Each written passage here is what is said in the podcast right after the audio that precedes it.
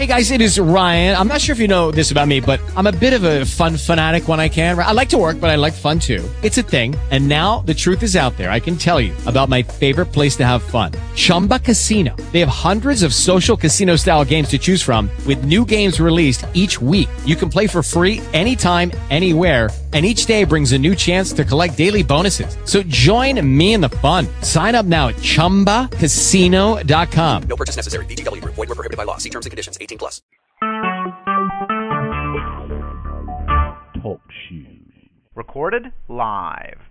Hi, everybody. It's March the 5th, 2015, and it's time for my private audio call. Tonight, our special guest speaker is Redress Right, also known as Brett and he also has on with him the CEO of the Legal Redress Commission, which you can see on his website. It's uh, if they want to go to your website, it's redressright.org, right? Hi. Redressright. Redressright.org and redressright.com.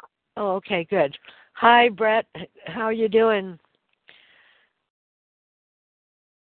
Brett. Are you there? Sound like we lost him again. No, no, no, no, no. I had it on mute. I didn't want the wind that's blowing out here oh. to get into the phone. Scared me I'm doing okay. With How long- everything having been experienced, everything is okay. Well, good. How long have you been out now? Uh, since the 7th of February. Wow. Why don't you give everybody a, a little synopsis on what happened and what you went through and up to this point?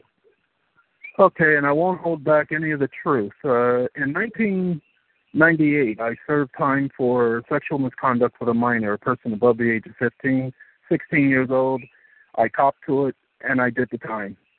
However, because the courts, and I didn't know most of the stuff I know now, I was doing the best I could with the legal stuff back then, but I did something that kind of took them by surprise. I rejected probation and told them I wanted to max out, which erased any requirement for registration at the time.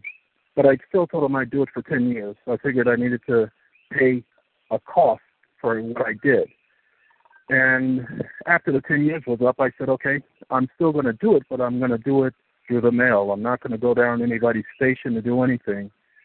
They waited two years to come after me in a sense that they wanted to bring up it up as an issue it was only after I did something in the state of New Mexico, um, I ended up taking possession of 2.2 million acres of land. It was recorded on the record. It covered seven different cities and two separate counties.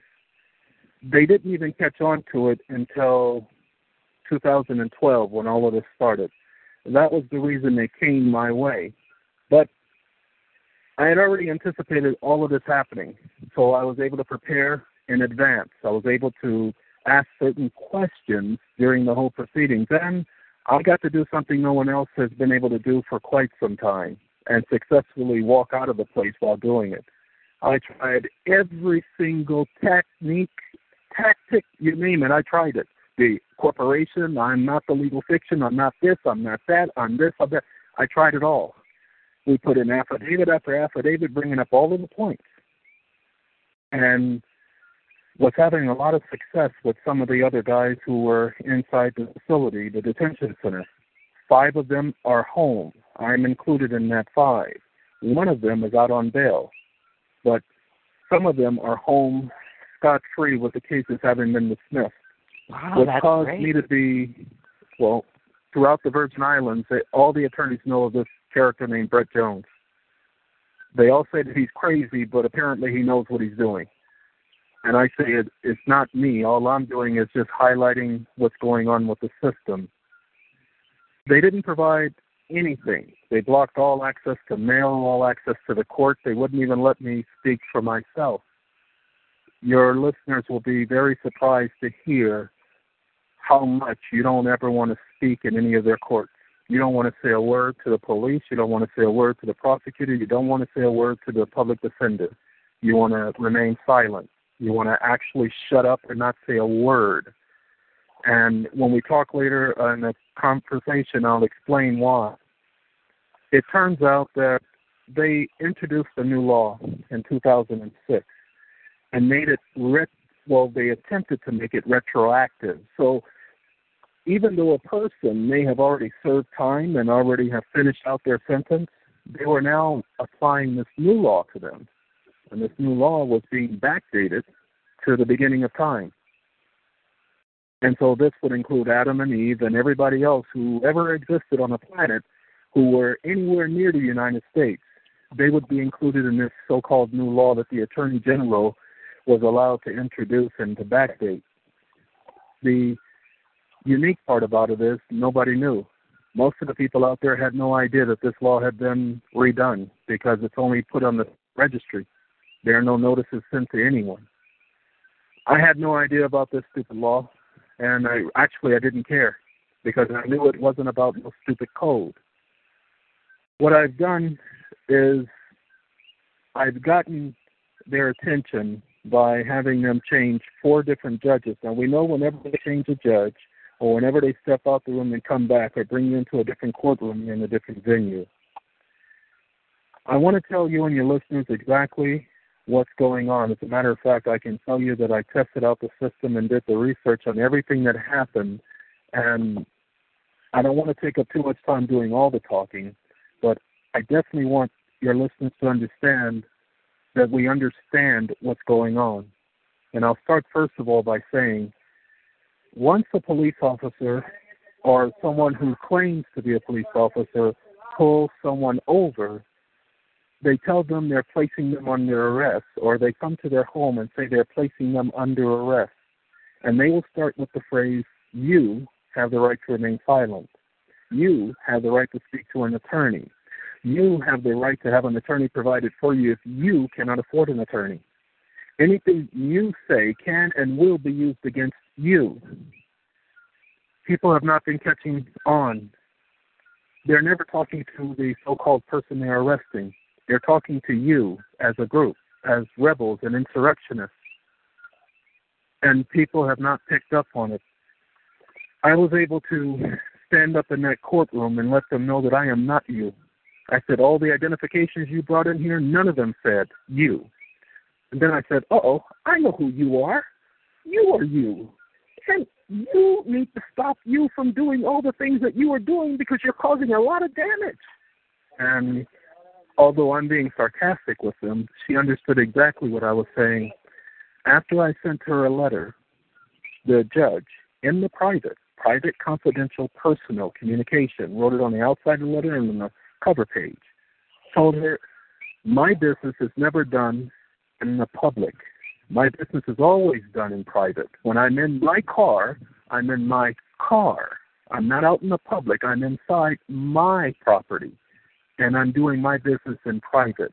I keep saying to people when you go to the ATM, you don't have everybody come up to the ATM looking at your number, your PIN number, and how you're pushing it in, and you don't leave money sitting there telling them that you trust them because you're operating in the public.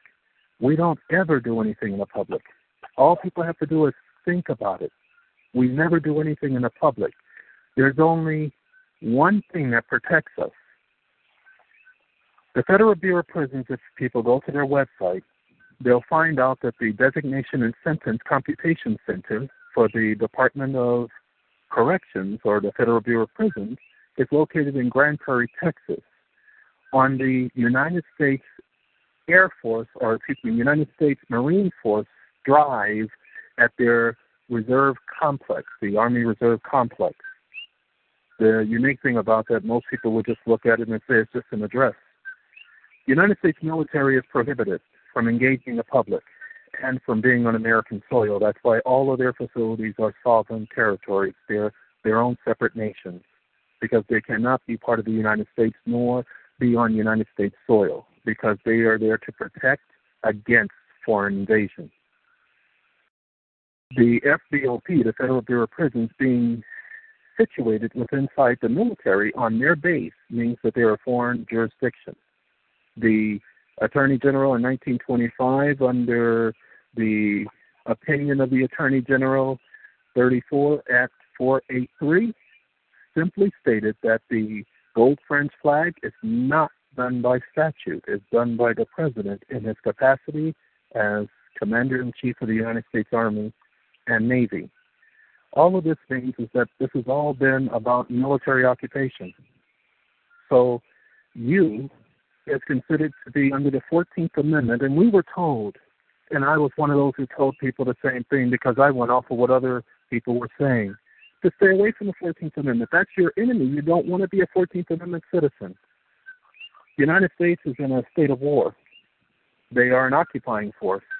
And under courts with an S, martial, with a hyphen between the two words, making it a legal term, courts martial, under courts martial, they have the authority to exercise jurisdiction wherever they choose and cannot be challenged.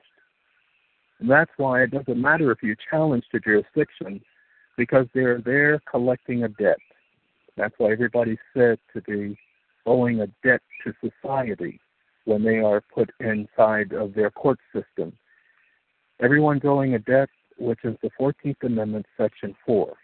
If everybody would just go tomorrow or tonight and look at the 14th Amendment, look at Section 1 and Section 4, you'll see where your protection and remedies are. Section 4 says that when they're collecting a public debt and they incur fees and a debt as a result of their services, their bounty services, they cannot be questioned.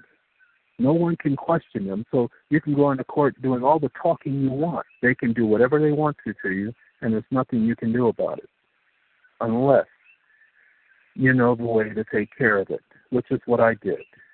The 14th Amendment says that no one who aids anyone in insurrection and rebellion against the United States can ever be permitted to claim a debt against anyone. That that debt would be void and illegal. Well, the United States government is a corporation. They are a private corporation according to their comprehensive tax records.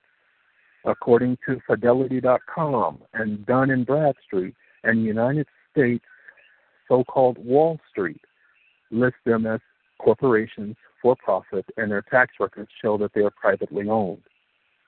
If they're privately owned and they're constantly trading on the market and involved in commercial transactions, they are prohibited from exercising any sovereign jurisdiction anywhere, which means that they are illegal because they're claiming to be the United States government representatives exercising the sovereign powers of the United States.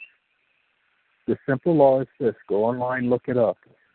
When the United States enters into commercial business, it abandons sovereign capacity and is to be treated as any other corporation. That is a word for word quote from several different cases in the Corpus Juris Secundum, CJS. Now, I know I've said a whole lot for what I just mentioned, but I assure you, if people do the research, they will see that this is all that's going on in these courtrooms. That every time a judge talks to someone, they're speaking to you. They're never speaking to the person in front of them. They're speaking to a group. And when a police officer, who is an officer of the court, asks the individual, Do you understand the rights I just read to you? And the person says, Yes, I understand. And they start talking, or the attorney start talking. The attorneys actually are a witness against you because anything you say can and will be used against you. So the attorneys speak for you. And I had them assigned two attorneys. One of them was a college professor. And this is what helped me to understand what was really going on. He told me that affidavits are not permitted in that courtroom. They're only permitted in civil matters. And I didn't catch on right away. I'm like, what is he talking about? The police officer put in an affidavit in the case. It actually says right on there, affidavit and supportive facts. so they used an affidavit from the beginning, but he says that they are not viable in a, only in civil matters. That's because this is not a civil proceeding. None of these proceedings are civil. They're doing it under military occupation. So the only protection you have, as one attorney told his client, who the individual is still in jail today, the attorney sat there, didn't say a word through the probable cause hearing. He didn't say a word through the bail hearing. And the young man got upset. How come you didn't speak up? How come you didn't do this? No, I want you to challenge this. I want you to do all this. And he said, No, I don't need to do any of that.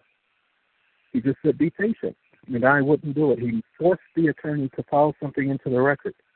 The attorney later removed himself from the case, and now the guy's doing 20 years. And he told me, the attorney tried to tell me, that the only right you have is the right to remain silent.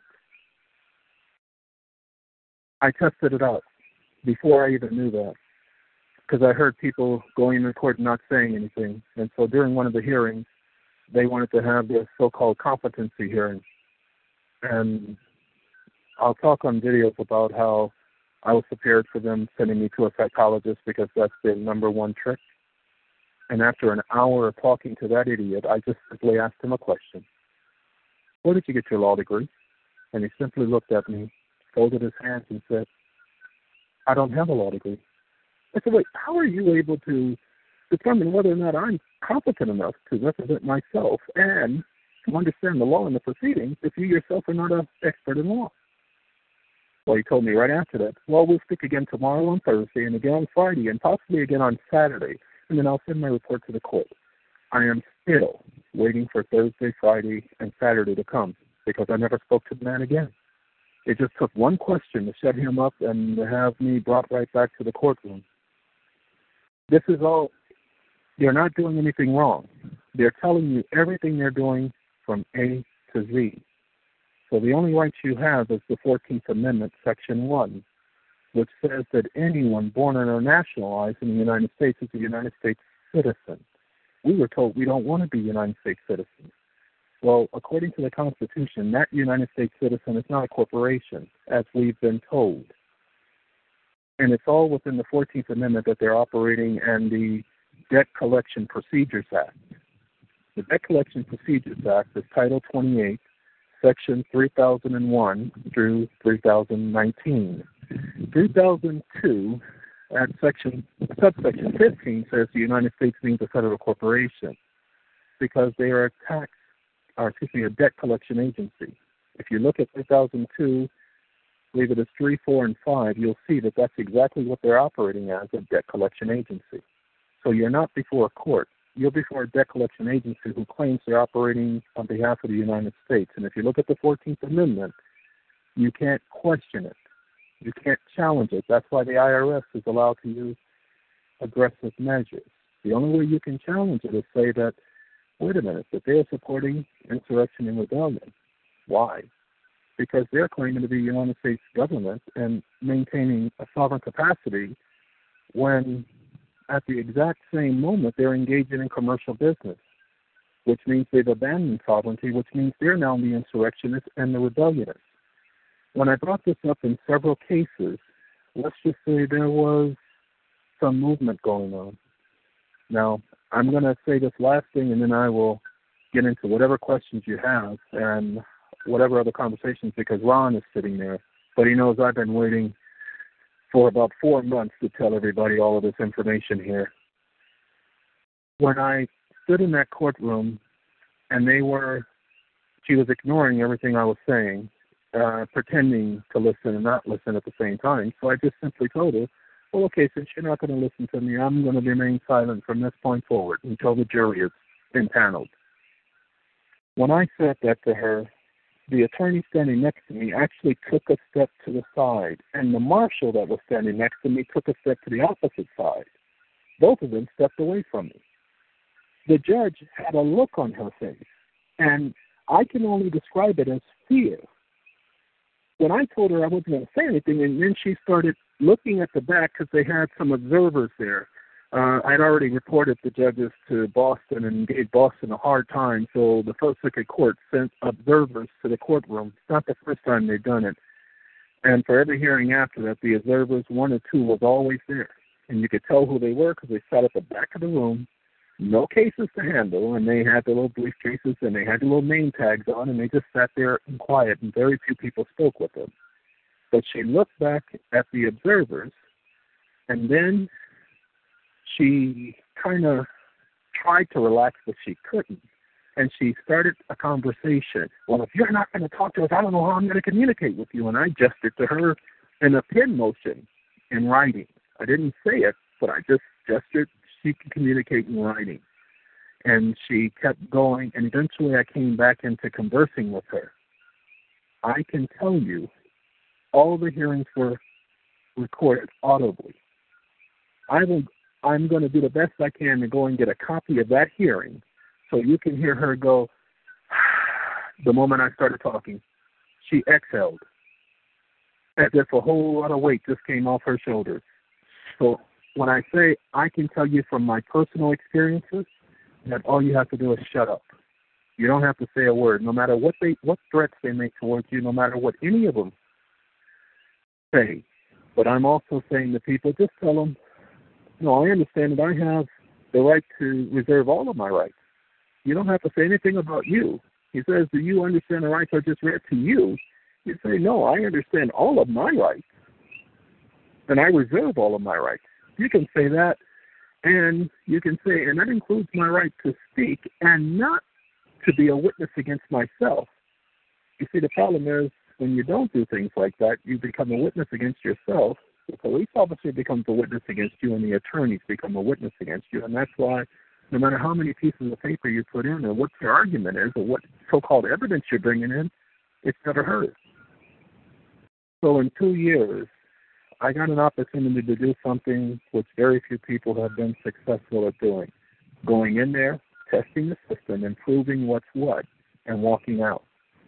And it wasn't easy, but everything went according to the way it was supposed to. All right, you guys let me talk for that long, and I appreciate it. Uh, now, look, Andy, you know me. You know I can talk, so I'm going to try to shut up.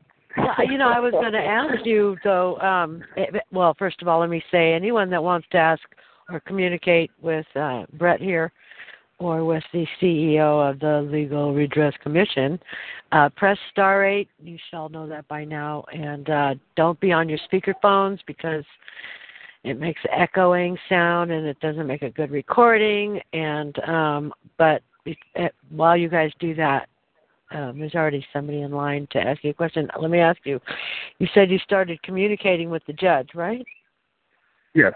Okay. Well, what exactly? Why would you do that if you say not to say anything?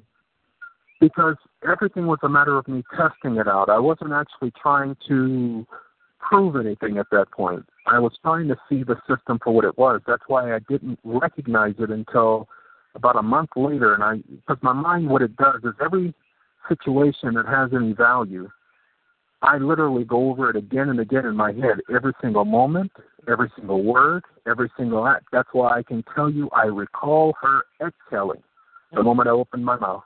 Like she said, what But a I- relief.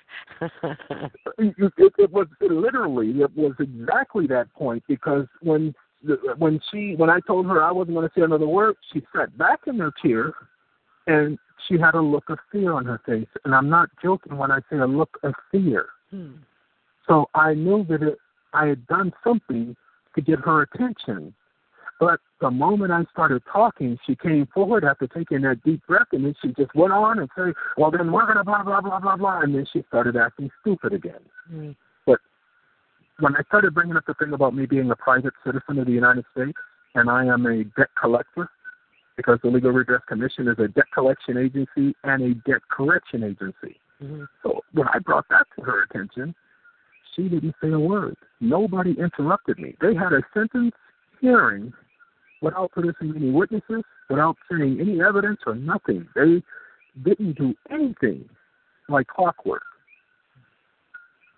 But they were still giving me my out because I was released according to the paperwork the same day because I reported one of the marshals for smoking in the building who was trying to cause me so many problems and I just embarrassed the man in front of the court for the second time.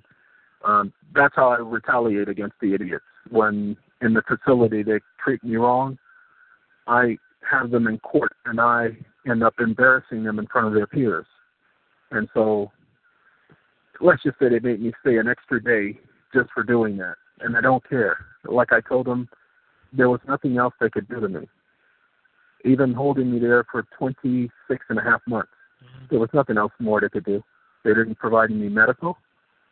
The whole jail system is a sham. But when you Where understand, where was this? uh, part of Puerto Rico? I'm still in Puerto Rico. Oh, you are. Wow. Okay. Yes. What the judge did is gave me time served, but after she gave me so-called time served, she also added two years probation. Now that that in itself was perfect. I could not have been given a better gift.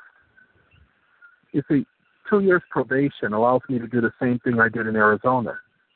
Which was Reject probation Oh. and elect. By rejecting probation, I can elect to finish my time in a facility.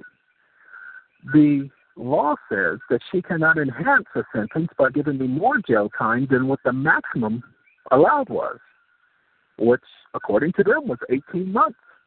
So since I did 26 and a half months, I reject probation, and they have a problem on their hands because other people will do the same thing, and they will not be able to do this to another person by them simply rejecting probation. By rejecting probation, they can't even apply the same restrictions and or registration requirements that they were trying to do because the law prohibits it because of double jeopardy. See, even though this is a military thing and a debt collection thing and a all kinds of civil issue, even though that's the case, what they cannot do is subject you to double jeopardy and violate your due process rights. That's why the Supreme Court is constantly hearing cases on whether or not a person's due process rights under the 14th Amendment. You never hear them talk about their due process rights under the Fifth Amendment, under the 14th Amendment. Why? Because the United States is in a state of war. They've been in a state of war since whew, the Trading with the Enemies Act. Did you just say a minute October- ago that uh, all crimes are civil? All crimes are civil. Okay. all crimes are civil. Well, that's the um, CFR, Title 27 of CFR, Section 7211, which says any crime that alleges someone attempted to do something or attempted to conspire is a civil crime. It is to be treated as if it were a civil crime. Mm. Okay. And we know that they're mixing the so-called Code of Federal Regulations into all of this because the so-called wannabe private Congress has stated that the Code of Federal Regulations is law. So we, know that all crimes are civil, and that's why they are charging these people. People even if you look at Title 27 of CFR, Section 7211, you'll see that even being addicted to drugs is a crime. Now, just imagine that. You're addicted to a drug, and they call that a crime. Not that you're doing drugs, but that you're addicted to it. They call it a crime. It's a wonderful system, but it can be maneuvered, and without very much help at all. That's only the beginning. Okay, that's only the beginning of the information. There's so much more about this whole debt system and the Social Security number. You don't want to get rid of your Social Security number. That's your best friend. You don't want to get rid of that number. That number is your pal because it's proof that you have security. And most people, they don't even look at it that way. They look at it as just a number. This is their branding number. That's not a branding number. The government set up the Social Security system or the security system to take care of the estates that are evidenced by the birth certificate. Now you say, how do you know that's in the state that's evidenced by the birth certificate? Because there's a nice little book that the judges use. It's sometimes it's called the judges book. It has all of the precedent setting case laws inside that book. It's called CJS or Corpus Juris Secundum. Very hard to come by on the internet. but there are some people out there who do have a copy and you can order a copy. But when you look at it, you're going to look under infant estate and you're going to look under United States to see that they are a corporation and they abandon sovereign capacity, and you're going to look under corporations. When you find out that you have the right to petition for set off, and that under law you're considered a minor until you gain control of your securities, that's from Title 31 CFR 363.11.6 Point 20, point 27, point 22. I know I've read them out of order, but I assure you, if you look at it, there's a lot of words there. You just want to focus on the word minor, securities, account, and can't even think of the last one, but those are the major three that you want to focus on: minor, security, account. Okay. Now I, know I went on a little bit there, but I only assure everyone that I'll be putting up videos explaining this stuff in details. I'm a little bit in a situation where I don't have the access to what I need, but soon that's going to be taken care of. When she gave me two years probation, I told they asked me what did I want to stay before going to the United States. I told them I'm going to stay in the shelter. I don't mind staying in a homeless shelter. There are a lot of people there that need to know this information, so I have no problem staying there. But what they did is they put me inside of a transitional setting, uh, little facility has individuals who are been in jail for eight years, twelve years, fifteen years, and they need to be reacclimated into society, so they send them to a halfway house. Well, that's where they put me. Without there being a court order or anything, the idea was they wanted me to fight them on this so that they could get me for a parole violation, probation violation. I decided I wasn't going to play that game with them. I decided I don't mind staying here. Maybe I could help the people that are here. Mm-hmm. And so far, it hasn't been a cakewalk, but it hasn't been horrible. And it allows me the opportunity to lay down because I'm this disease, this muscular dystrophy, is starting to wreak havoc, mm-hmm.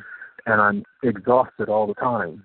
Mm-hmm. But for the most part, again, I thank everybody for their concern, well wishes, and their worrying about the situation. But everything could not have worked out better. Oh, that's great. Okay, well, we have some people lined up to ask questions. Do you want to take the questions first, or did you want to let? Uh, Go ahead. Yeah, I want to introduce Ron so he could tell everybody about the website and the direction of the commission. And the reason why this is the case, uh, they've been conducting uh, tutoring sessions with people, helping them to better understand their position in this so-called world and their standing as a creditor as opposed to a debtor, helping them to understand the Fair Debt Collections Practices Act and the Fair Credit Reporting Act. They've even gotten to the point to where these third-party interlopers we call credit agencies or uh, debt collection agencies, they've even gotten to the point where they're making these so-called agencies and corporations send payments to the individual for violating their rights and recording those inaccurate items on their credit. So I wanted to have him talk about that so people can see that there is remedy out there. And he will also explain to you that they have done these classes based on a person's willingness to participate, and people have not paid a dime to learn this stuff. And they've trained up to this point a little bit over a 100 people. Cool. All right, go right ahead. Welcome, okay, Ron. this is Ron West. Ah, okay, thank you, people. How you guys doing? You're echoing, Ron. Yeah. Um, Okay. Well, hold on one second. Let me get away from the echoes. 'Cause, I won't be able to stay on too long because I had to get away from a lot of noise. So, caught us some crazy time, but it's all good. Okay, can you guys, is it echo now? We can hear you. yeah. Okay. Just a moment. Well, anyway, um, we have been holding down the fort for Brett. Um, here at the Legal Redress Commission, we allow people to come into class and to learn things from the beginning. Um, we must understand that the system that has been placed out there, it is perfect. It works perfect. It's been working for over 500 years. It works perfectly. The problem is, is that we have not truly learned how to play the game. The sovereignty and going in and the paperwork and all that stuff, it's it's combative. You can't get your remedy that because you can't go to a poker game and you're from out of town and you want to change the rules. You can't do that. You have to go there and follow the rules of the game. And this is the problem that a lot of people have been having when discharging debt, home loans, car loans, mortgages, out of the system. The system is perfect and it works perfectly.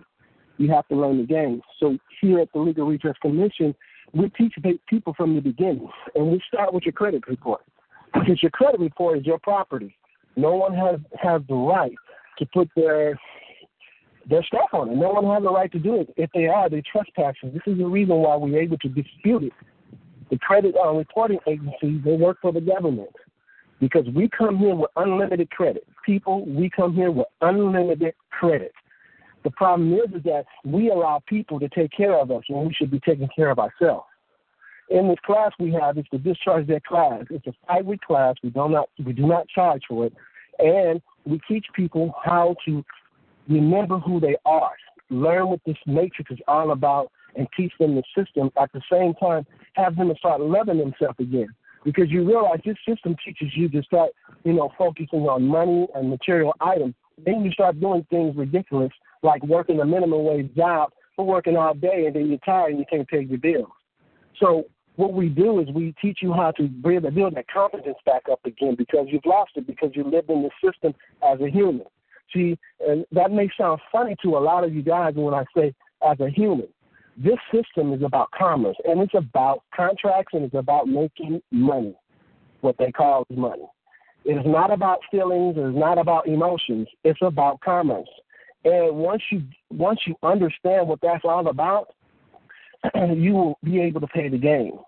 And you got to understand, just like it, it's, it's, it's a game. When you go to court, everyone has a suit on. The problem is, is that we need to learn how to play it, okay, and play it and turn it back on them. Give them exactly what they give us. Uh, good example: uh, a third-party uh, debt collection company, when they are coming after you, they have no jurisdiction of anything.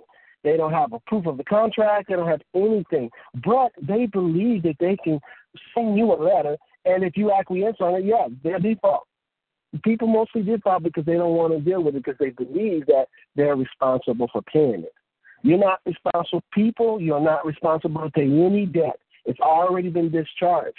You have to learn how to do it. That's even with an original creditor and a third party. It's even with mortgages, loans, school loans, all those things, people. We need to start waking up and start learning how to read the Fair Debt Collection Practice Act. The Fair Debt Collection Act is the beginning of all things. If you read it and really study, you will learn that this whole system, okay, is built up on it. Not only that, let me give you a good example of something. All of you guys on the call, I don't know how many, Angela, how many people we have on the call, but think about this one question. Just just think about uh, this. 125, I think. Okay. Well, think, okay. Well, think about this. This one question. 129. Sorry. 129. Thank God. so, think about this question. I'm sorry. It's 132. I just refreshed Okay. my page. It's 132. Okay. 132. All right. Well, this question I'm trying to ask, I hope another 31 didn't come on, but this uh, question is what is the definition of finance? See, if you were to ask somebody off the street what finance is, people will say, well, there's somebody that gives you money, or somebody that uh, gives you a loan, or somebody that um, uh, helps you get uh, a card or a credit card.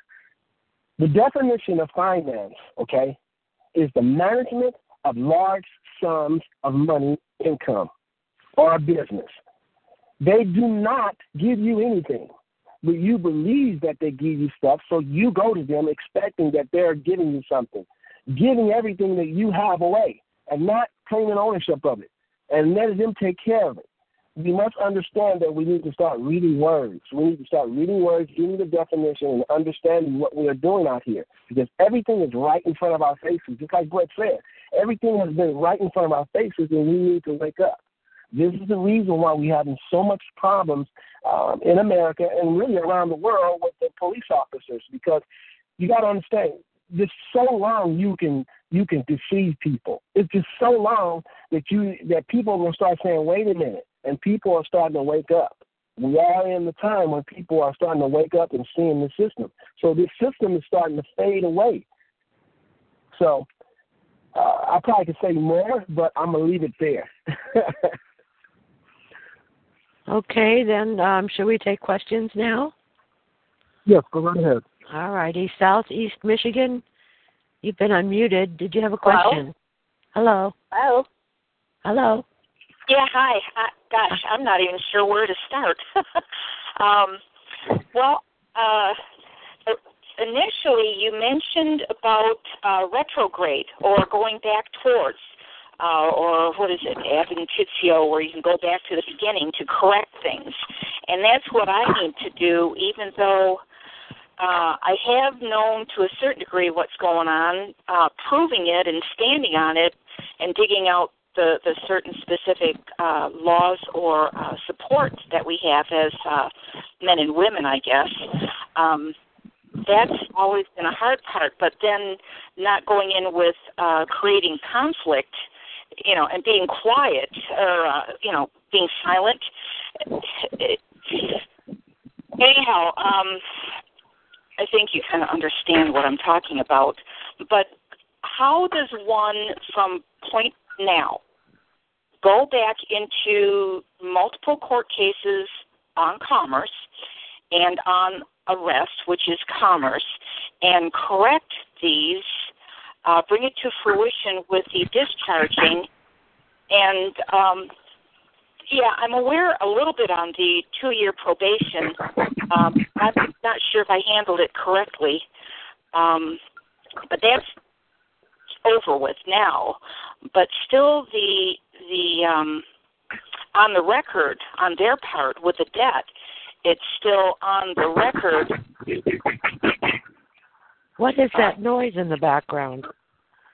Uh, I, that I I don't can know. um I can go ahead and answer some of the things that you've just mentioned. Uh, you're wondering how do you go back and correct all the stupid things that happened before, and how do you move from this point forward? yes. Now, the first thing you have to understand is the statute of limitations does not commence to run until the last overt act has been accomplished. That is a word for word quote of the Supreme Court in several cases, letting you know that at the point where you realize it, that's when the statute of limitations begins. So, all of those old cases, what you didn't know was happening is that they were trading those cases on the market, that they were actually stacking their pensions. See, when you read the 14th Amendment, you'll see that they incurred debt and that they can use their efforts to get that debt paid off to be put towards their pension and bounty services. Well, technically, you get to do the exact same thing. As I like to tell people, if they can do it, you can do it. Well, so I tried doing that, and they, I didn't do it correctly, obviously, because they didn't discharge it. So they No, squashed no, no, no, that. no. It's not that you didn't do it correctly. Okay, I'll, I'll give you an, an example. There was a young man. He called me the other day, and he was asking me if I could help him better understand the whole thing about getting control of your securities. Well, I simply told him to go read 30, Section 31 of, excuse me, Title 31 of the CFR, Section 363, point 6, point 11, point 20, point 22, and point 27. And what I did is I told him to focus on not all of it, just on certain sections. According to that, a minor cannot open up a Treasury Direct account. And then it goes ahead and tells you how to set up a Treasury Direct account. It lets you know that a minor is anyone who has not gained control of their securities. You're still a minor according to the records because you Right. haven't come in the proper capacity. So let me tell you, you spoke about how this stuff is still on the record. Let me tell you what I told the judge and the First Circuit Court of Appeals and the Administrative Office for the United States Courts. You see, that's who controls all of the courts. The Administrative Office of the United States Courts out of Washington, or the AOU, another for-profit corporation, or for private profit corporation. I wrote this to each of them. I said, my business is private. I am a private citizen and I do not want my business on the public record. You are to cease and desist. A week later, I'm being called into court without any warning, and apparently they're having a sentencing hearing and letting me go the same day. Now, I'm, I can't tell you that this will work for you. All I can tell you is when you speak, you have to come across as if you know what you're talking about. In other words, that you have faith in what you're talking about. It has nothing to do with whether you did it right or wrong. It has everything to do with you being able to step up and say, I understand what's going on and I, I don't want to be a part of it. And that's what I told him. I'm withdrawing from your arena. You guys don't play fair. You cheat. You're dishonorable. And I cannot be a part of that. And I don't want to be a party to insurrection and rebellion against the United States, and I'm going to report you. That's how I was talking to them in the letter, in the correspondence. It doesn't have to be 85,000 sentences long. It doesn't have to be 200 pages. I had a young lady, she said she was ready to do a court with 17 different pages of something, a motion she had written. And I told her that's too many pages. I said, You've already put that on the record. There's no reason to say it again. So keep it simple. Going back into the courts, my suggestion is you go back to them and tell them by simply doing a notice of pending suit in the same court. Say that one again to me. A notice of pending lawsuit. Most people may know it as a lis pendens. You get a notice of pending lawsuit. That and they, they tried to arrest me. Wait, I, I'm sorry, I couldn't. I couldn't hear you. Uh, I, I tried to file a, a lis pendens uh, common law, and they, they tried to arrest me. You know, no, no. Leave the common law part out of it. You don't even need to. Don't don't worry about the common law, the civil law. Don't worry about any of that. No, I, I You- didn't call it common law. But, I, I, but they tried to arrest me. They called it common law. So they, they refused to let me file one on my home. So, Wait, which wait, is wait, all my property, my Wait, my wait. flesh Are and you blood. saying Yeah, that you're filing a less you're filing a lis pendens on your own home? yeah, on the on the home Well, at that you- time. But I also You don't. You don't have to do that. Well, you I didn't have to go through that. That yes. Uh, here's what you do. You just file a notice of lis pendens, and you do it against that particular corporation, that court. You can find their EIN number. The EIN number for that court is very easy to find. You can go to manta.com or you can go to, you know, Dun and Bradstreet will have it, but they'll be less likely to give it up to you. There are many websites that will publish the EIN numbers. You just type in the EIN number for whatever the state is, whatever the county, and whatever court. You can do it for all three. And you put those EIN numbers plus the name of the corporation. Remember, the name is a number, it's a name, it's a number. So, in other words, the number is a name. So you put the number on there, the EIN number. And Title 31, Section 363 of CFR will help you to understand when you look at Section 22 what that number, how it converts to an EIN and it converts to a Social Security number. Okay, and you just go right back into that court. You file your notice and you get subpoenas and you get those subpoenas stamped and you send those subpoenas out. Even though the case is pending, you still get subpoenas and you send them out. And you want the financial records for each of those cases. You want the actual court's financial records, their comprehensive tax records for the entire period that those cases were going on. And you want them to put reference and ledger notations in there to let you know how it applies to your particular case. Now, first of all, they're not going to do it. Okay, I promise you, because you'll be revealing too much about what's going on by asking for that information. But Well, once they don't do it, then wait, They- they have- again. They have closed one of my cases. I, I can't put information in or get it out. I, I've never gotten a record. Um, the uh, the other, what they call the civil, I believe, is what you you stated. Uh, that term, that I think is in the public record, which um, I'll have to think about that one. Uh, Well, see, as again, I told them to get take all of my information off the public record. You don't have my permission to put my stuff out there in the middle of the public. I didn't ask Yeah. you to do that. they did it big time. And- yeah. So But that's that's where that's where you will start. You see, the way that you get these courts to start reacting is by bringing up the fact that their financial records prove that what they're doing. You're in the wind or something. They- There's there's a lot of racket. Yeah, uh, there, there's wind behind me, so let me step back over here where it's not blowing. Uh, Puerto Rico has this this tropical weather, so at one moment it's the skies you can I lost you completely. you got it. You gotta love it. Are you there? You can hear me? Yeah, I can now. yeah, I can Okay. still hear you. Yeah, 'cause okay. Well, that's basically what I'm saying is there is still remedy out there, but you have to know the different angles in which to operate, and you don't have all of the pieces. Although you've tried several things, what I'm going to just suggest you do is find out how to place a lien you already tried to do it on your own property, how to place a lien on someone's property and do it on the EIN numbers. And those of you who have criminal cases, there are a lot of people out there who have criminal cases where they've been indicted either in the past or in the present. Do a lawsuit against the foreman for introducing that bill that does not evidence a debt whatsoever. So get him for bringing forth a fraudulent charge because an indictment is nothing but a bill, the same type of bill you get from the water and power company. And wait till you guys hear about how you don't even have to be paying for the electric bill. Uh, all you have to do is go out there and get your own meter for your own house, for your electric and your water. And the only reason you get to do that is because they cannot patent electricity. It's natural. And every state must provide water and electric services to the people. But they get to charge you for the services. That's what you're paying for, for them to come and service your meter. So uh, where would Okay? where would you, You- get your own own meter?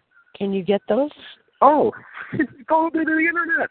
Oh, okay. the same place, the same place they get theirs. The electric company doesn't make the meters; they only buy them, Mhm. and then they put them on people's homes. But if you if you look at your bill, it tells you services. If, if you if you think I'm wrong, go back and look at it. It'll speak about services for your telephone, for your electric bill, for your water bill. Okay, they cannot patent electricity. So Well, if you you purchase your your own meter, is what you're saying, and you read off the way we used to in the elder days. You read the numbers to them before they had. No, you don't read. You don't read the number. Well, yeah, like you said in the old times, you read the numbers off to them. You don't need to read nothing to them. You put a sign on there saying private property, do not tamper, do not remove, and then you tell it. them how much they're going to be charged for doing so. Can you just take off theirs and have them come? Just tell them they can pick it up. Yes, exactly, exactly. That's exactly what you do. They can get mad, they can scream, they can pout, have and you if done they it? do, Do you know anybody you that's take done it? court. Well, no, no, that's what I was going to do here in Puerto Rico. But when I got to Puerto Rico, I stayed here seven months, and I wrote them one of the hour-style money orders that people have heard about. The what? And by the way, our style money oh I call it the money order that I do. I somebody named it our style money orders even because I did a video called Our Style Money Orders. It's Our the Style? A for V process. Oh, Yeah, our style, like the style of clothing. So in other Our words, Style. our Okay, version got it. our version of the money order our A for V process. And what I did is I just created a money order. It's the same principles of which a check is written, but you cannot produce a check without funds in an account. But a money order doesn't need funds in the account. And as you heard Ron, he spoke of unlimited credit.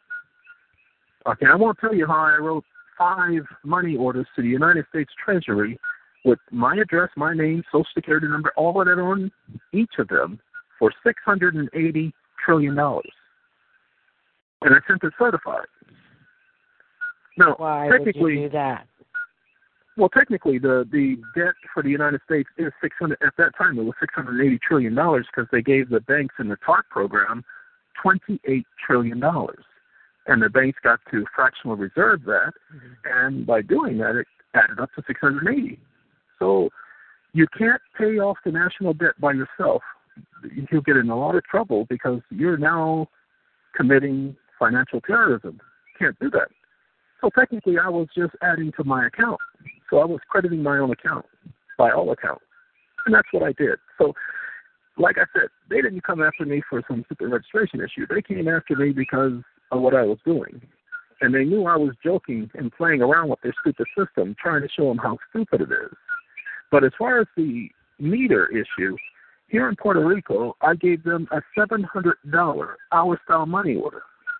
And I stayed in that unit with electricity for seven months without a single bill coming to that home.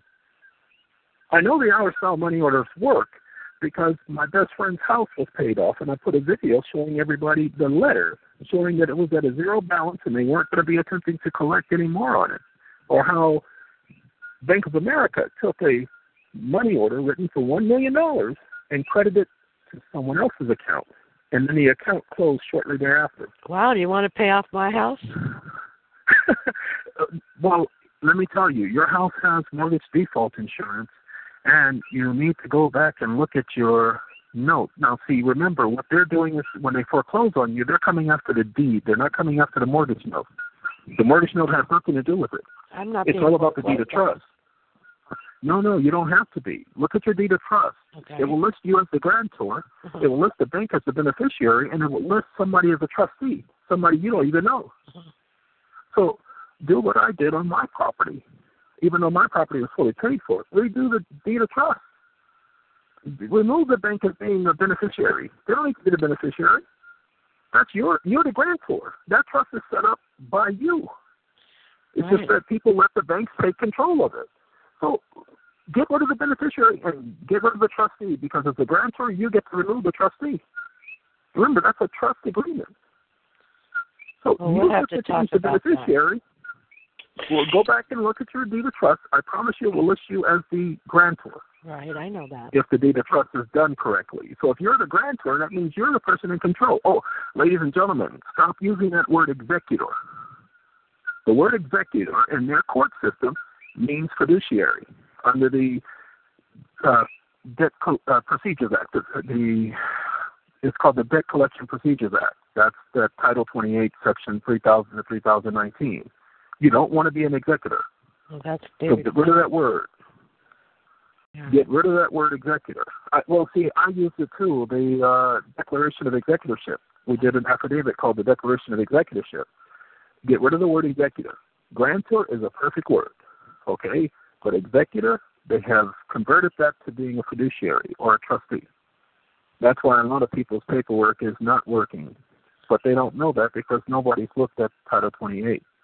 While, while everybody was out here worried about paying bills and traffic accidents and family members in hospitals and going to work, I got to sit in a facility being placed in lockdown a total of 15 times for eight months altogether combined. And I got to study. And I got to study and I got to study and I got to study and I got to test things out as I was going over the information. All I can tell you is it's perfectly clear what's going on in this whole system. But it's hard for me to tell people that you don't want to be bringing up that stuff that they call the sovereignty stuff. You don't even want to be calling yourself a sovereign. That's a terrorist. You don't want to be a sovereign. I, according to the Homeland Security, I am a domestic terrorist, but nonviolent.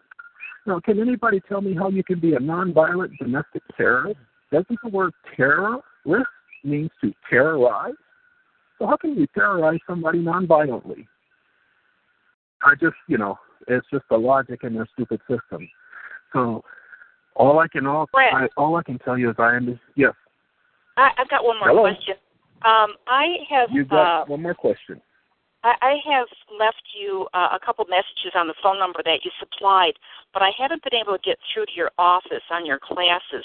Can you state how to Because- get hold you? You can go to the website legal redress. I mean the redress uh, right.org and redressright.com. You can go to the website. And Ron, could you tell her how to get in contact with the commission? I think he has us on mute. He does the same thing I do when I'm talking. Uh, but there should be a way of going to the website and logging in the website, and it should have a um, contact information there. Okay, we have three people waiting in line also, so. Yes, I was um, going to suggest it. Um, basically, what I'm trying to tell you is there is a way to correct all of that, and the best way that I can suggest is start doing research on who the entities were that were coming your way. And be careful because I promise you, this is not a game. The last person who I know of that tried to do what I just did, they killed while he was in that facility. And they made at least one attempt on me in that facility. And if I had not turned around at that precise moment, then let's just say I wouldn't be here right now. uh, So it just so happens I forgot something and I turned around just to see somebody putting something back in his waistband and shadowing me for the next 15 minutes. mm, So this is not a game, scary. okay? This people, this is not a game. Some of these idiots They don't even know what they're doing. They think that they are government. They think that they are officers of the court, and they think that they are police officers because they don't know the details of what's going on. Only their supervisors do. These are the lower people in the totem pole. They don't totem pole, totem pole. Anyway, they don't know the details of what's going on. So don't think that all of these individuals are aware of what's happening. And stop trying to prove everything. You don't have to put case law and you don't have to quote this and quote that. It's not necessary. All you have to do is just be confident about what you're doing. That's all I do. I don't tell the courts this, that, and the other, but to some of the judges that want to act like they're intelligent, and I give them a list of case laws that they can't go around.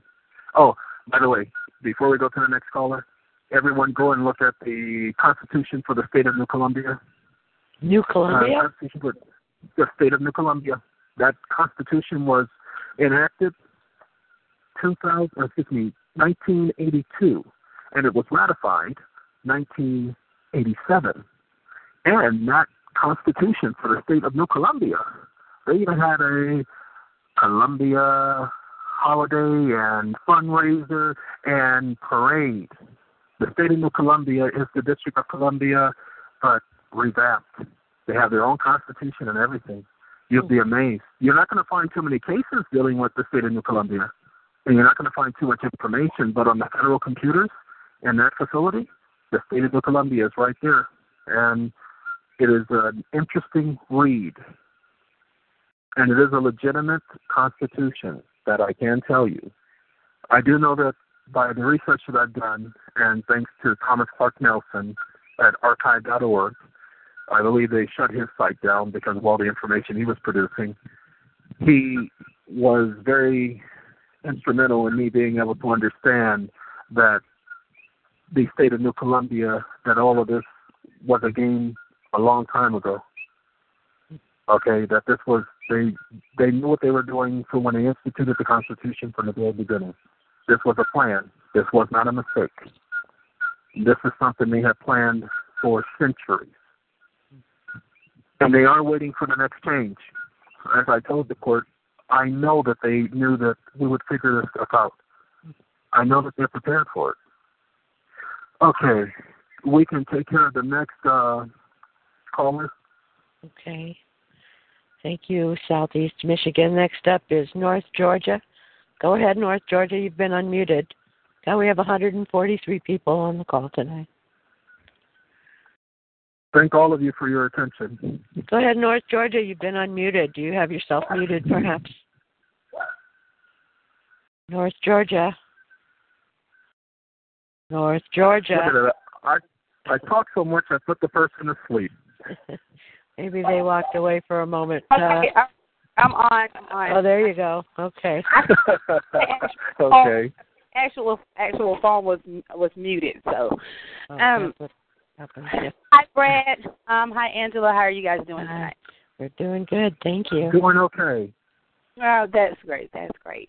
Um, Brett, I'm I'm very very humbled to be able to talk with you. Um, I will say that I was disheartened when they when I heard you had went to jail. um, but I But do. that's because all of us were arrested. They they went after everybody. They went after everybody. I mean, even Rod Class was in jail, so they've gone after everyone. Yeah, and How, um, how horrible it has been.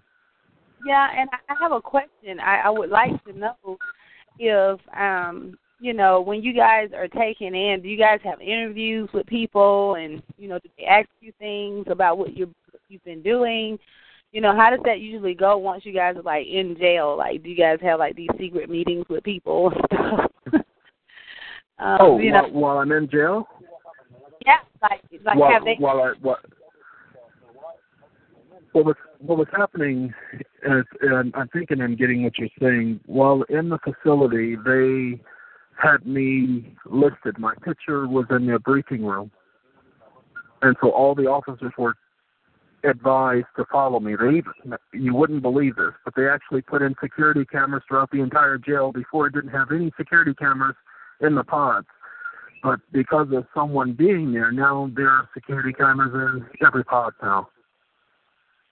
Oh wow! And so they actually they would actually follow me around with the stupid camera. And I even had a judge threaten to charge me with criminal contempt of court because I was helping people. And he told me if I continued that he, oh, I needed to be warned about the possibilities and blah blah blah. And he tried to get the jail staff to serve a paper on me. And I told him, no, this is not proper service. He knows how to do proper service, and I ignored it and rejected it. Never had to, because I told the judge, come on, let's go ahead.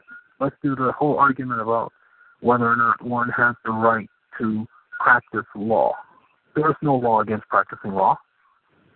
You just can't practice law with a license because no state can license the practice of law, which means anybody can practice it. So these were the games that I would play with them, with their own little stupid laws and codes and words. Uh, words. Okay, what was the question you had for your situation? Okay, um, right now I'm currently dealing with um, um, I'm they just came and got my kids, like all six of them.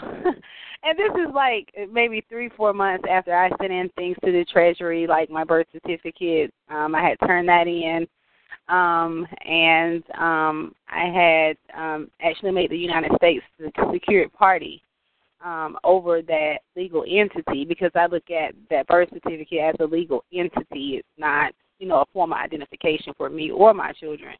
Um, and now I'm in, um, I'm dealing with um, the um, child custody thing. They just like botched the whole case. Like the clerk didn't sign anything. So I do feel like it's an actual test of my knowledge about do I even actually know what I did or what I'm doing. and I do get Okay, let me let me go ahead and help you out with a couple of things. Under Corpus Juris Secundum or CJS, you want to look at the infant estate section. It'll be under infant and under estate. You'll see that the birth certificate is evidence of an estate, so it is actually very valuable. Now, everybody's been sending your junk to the Treasury ladies and gentlemen, the Treasury stopped accepting it several years ago. They just didn't tell anybody. But when you look at Title 31 CFR Section 363.6.11.20, 22, and 27, you'll see that the proper place to be sending your instruments is to fiscal services. Now, for your mortgages, Fiscal Services in Louisiana for the United States Department of Agriculture were paid to the order of the United States of America without recourse on it. You can find that under Section Title 7, CFR 1901.508 at II. Okay. We we know it was supposed to be sent someplace, but we didn't know that's where it was supposed to be sent. So we now know that it's supposed to go to fiscal services. At this moment, we have an attorney through the young man named Boris and his group. We have an attorney letting them know that you cannot draw down on your Social Security account.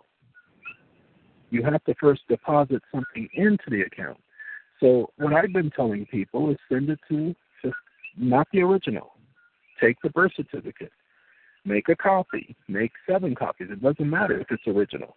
You put on there legal copy, and you put legal copy and you add a number to the actual birth certificate number or give it its own name, such as A or B or C. It doesn't matter.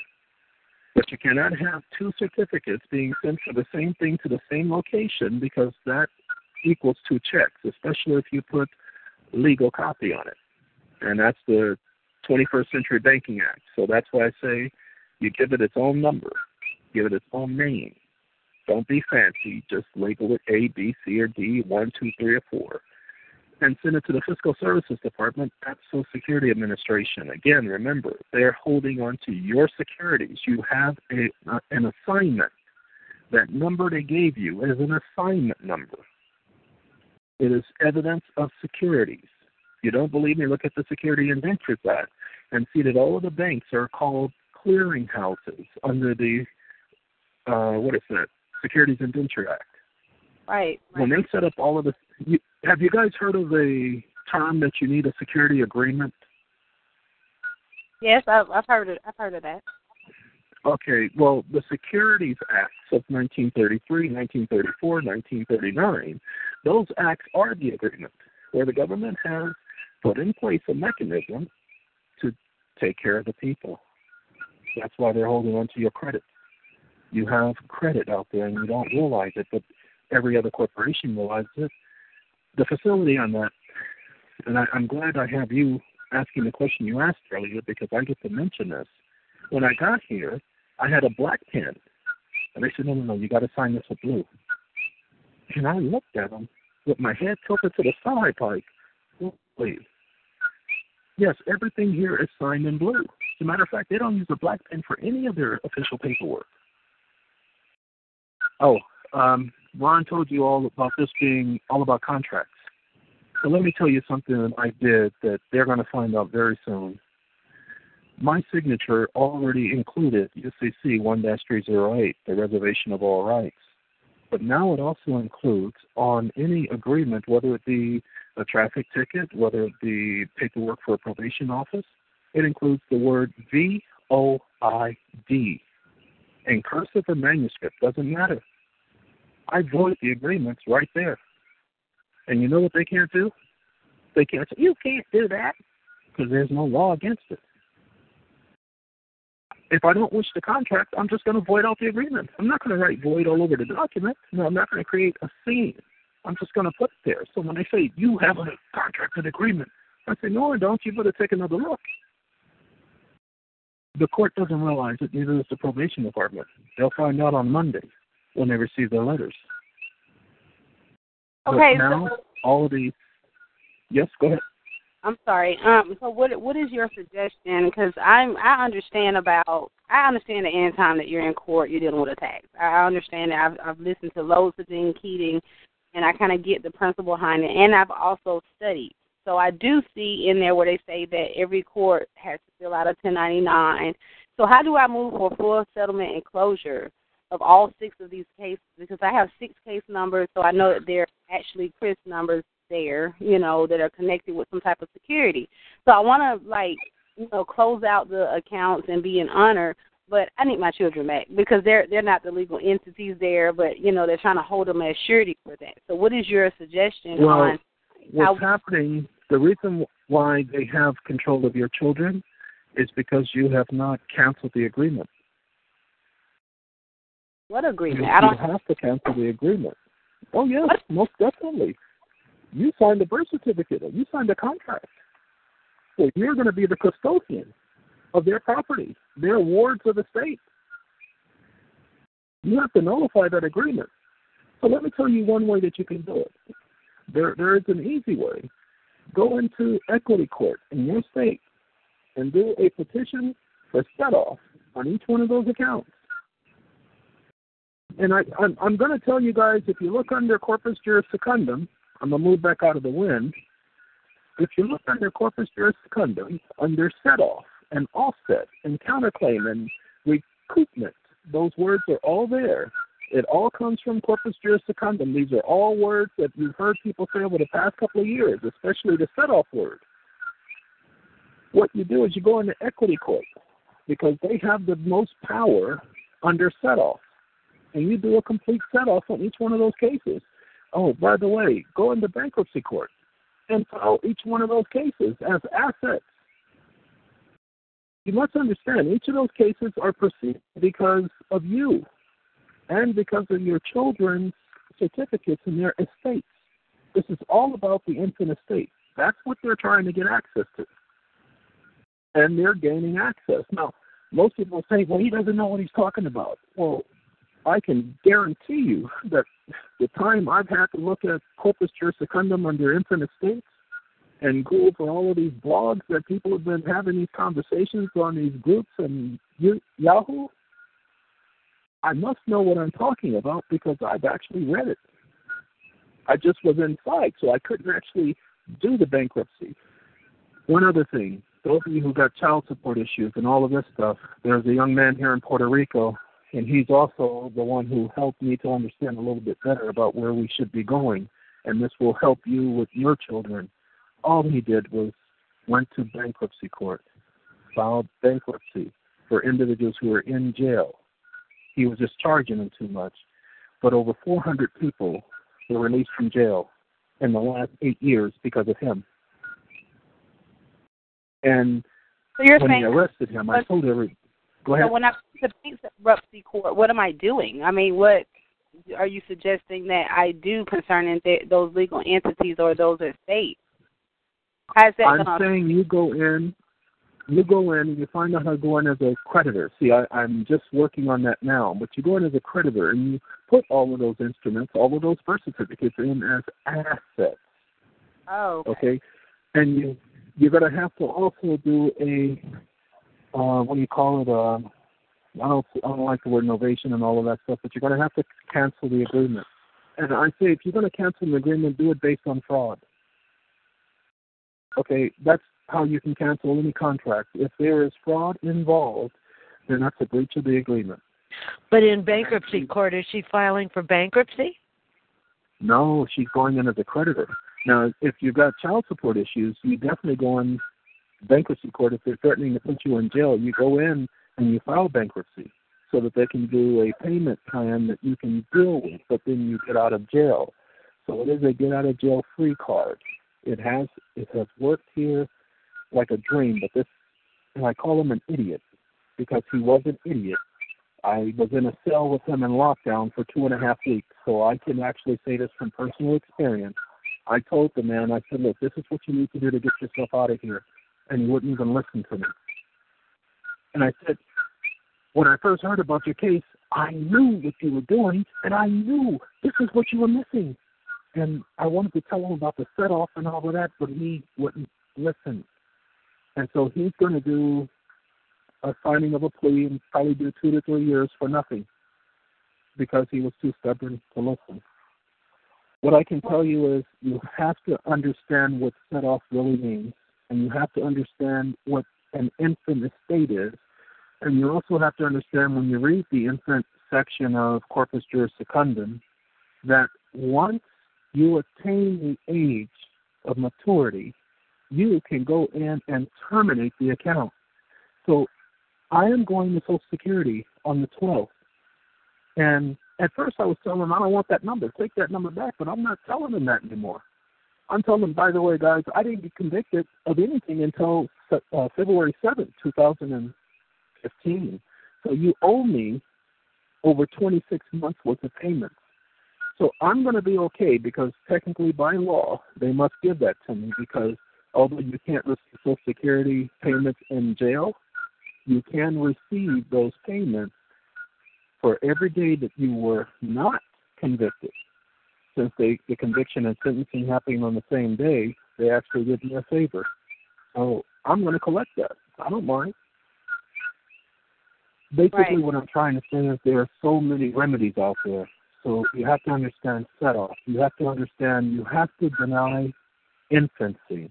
You can type that in, the denial of infancy, and you can pull up several cases on that because you're treated as an infant and you're treated as a minor until you correct it. And that's what we haven't been doing. We haven't been correcting these minor issues because they're not looking at us as an adult. They're not looking at us as private United States citizens.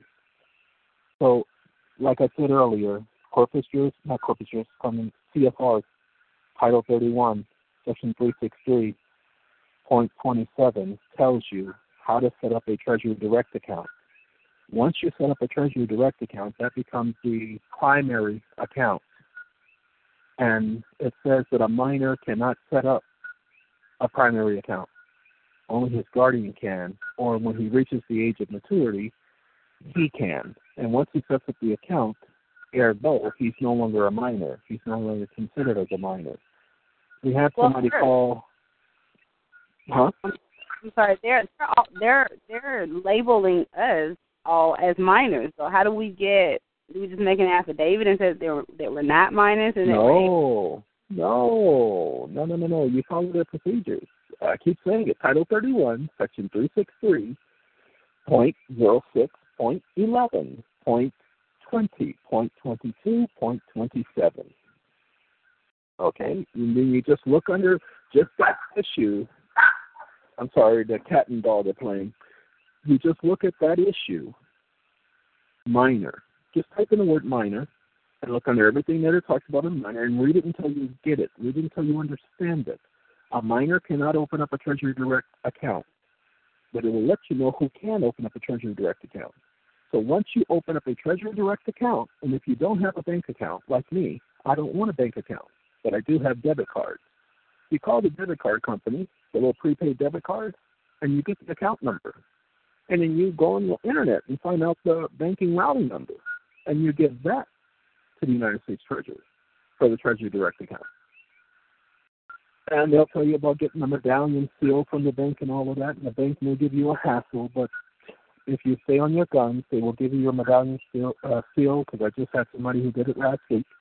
Right after I spoke with him, two days later, he has his Treasury Direct account. But he called them three days ago, and the guy says, "Yeah, you got this off the internet," and he didn't quite explain to him. No, I didn't get it off the internet. I actually got it from, and he told him the section 363 of Title 31 and he says, well, you'll need to go look at that again. He says, why do I need to go look at it again? He didn't, he never rebutted any of the things the man said. And I asked him, why did you allow that person to take control of the conversation? Did you get your questions answered? He said, no. So when you're calling these fiduciaries, remember, they're supposed to be public servants. So you don't have to answer their questions. And they're very good at asking, well, so what is exactly you're looking for? Right, right. Love And they'll say things like, they'll say things like that all the time. They'll say, "Well, look, sir, I don't understand exactly what you're asking. So can you explain it to me?" No, I don't explain it to you. you work there. These are your policies and rules. See, when I called Social Security, they said, "No, you were in jail. You you don't collect from Social Security while in jail." So I simply asked a simple question at the one eight hundred number. I said, "What are the exceptions?" Interesting. Isn't there an exception to the rule every time? So I just simply asked them, under what other circumstances is it permitted? By just asking, what are the exceptions to the rule? And they gave me the information. What I'm trying to say to all of you, it's right there. You just need to get around their stupidity because they have a script that they go by. They're called conversation stoppers. And as I told the two people I spoke to this week, as one of Jehovah's Witnesses, people are always telling us, oh, I'm busy, or I don't have the time, or I got my own religion, or could you come back another time? Or no, we don't want you. We get all of these things we refer to as conversation stoppers. Well, that's what they are practicing at these government offices. They are stopping your conversation by certain phrases or certain sentences that they have already written up in front of them. If you don't believe they're reading from a script, just go back and think about the conversations you've had. Think about how they referred certain things to you, that it sounded like they were reading it from something. They have scripts to, because they watch the stupid videos. You all must know that here in Puerto Rico, they didn't know who I was at first. it wasn't until four months after this all started that they realized who I was, that they started watching the videos. And they actually started commenting on the videos on paper. So it took them four months. But after that, everything went way downhill. But I was still able to manipulate. So what I'm going to tell you is the best thing you can do is get a better understanding of where you stand, who Right. you are, and you are a guardian for them. There are several ways that you are no longer just a guardian. You become the parent, the mother of the children. Remember, there's a contract called a birth certificate that hmm. you have not set up there and corrected the understanding as to who you are and what's your position. The same thing with the deed of trust I was telling you. Go back, you're the grantor. Go back and amend whatever you have to do. Now, are you can you do that with a birth certificate? I don't know. I don't know. All I can tell you is you're the parent. You have to realize this. I'm not in the same situation, so I can't tell you. And I'm being honest. I can't tell you how to handle that situation, nor can I tell you how to handle any other situation. As I told many of the people in jail, uh, one of the guys, he got caught with a machine gun clip. Police just pulled him over. He's talking with a bunch of friends out in the street, and they pulled him over, find a clip in his sock, Now here, that right there is seven years, just the clip. But the police took his keychain for his alarm because he wouldn't tell them where his car was, and he kept pushing the button and found the car and found the machine gun with another clip. So he's looking at 15 years. That's the minimum that he will be able to do. After about three motions to the court, affidavits, three motions, three months later, he was home with his brand new baby boy and his wife, no longer having any more problems. Right. Well, That's see what we're doing. I listen a lot to um Angela. I know you have Karl Lentz on a lot, so we're actually doing his process, and we filed our claim. I'm trying to open our own common law court. Um, so we just did that. They actually got it the day before yesterday. So we're just actually waiting on Okay. things of that sort.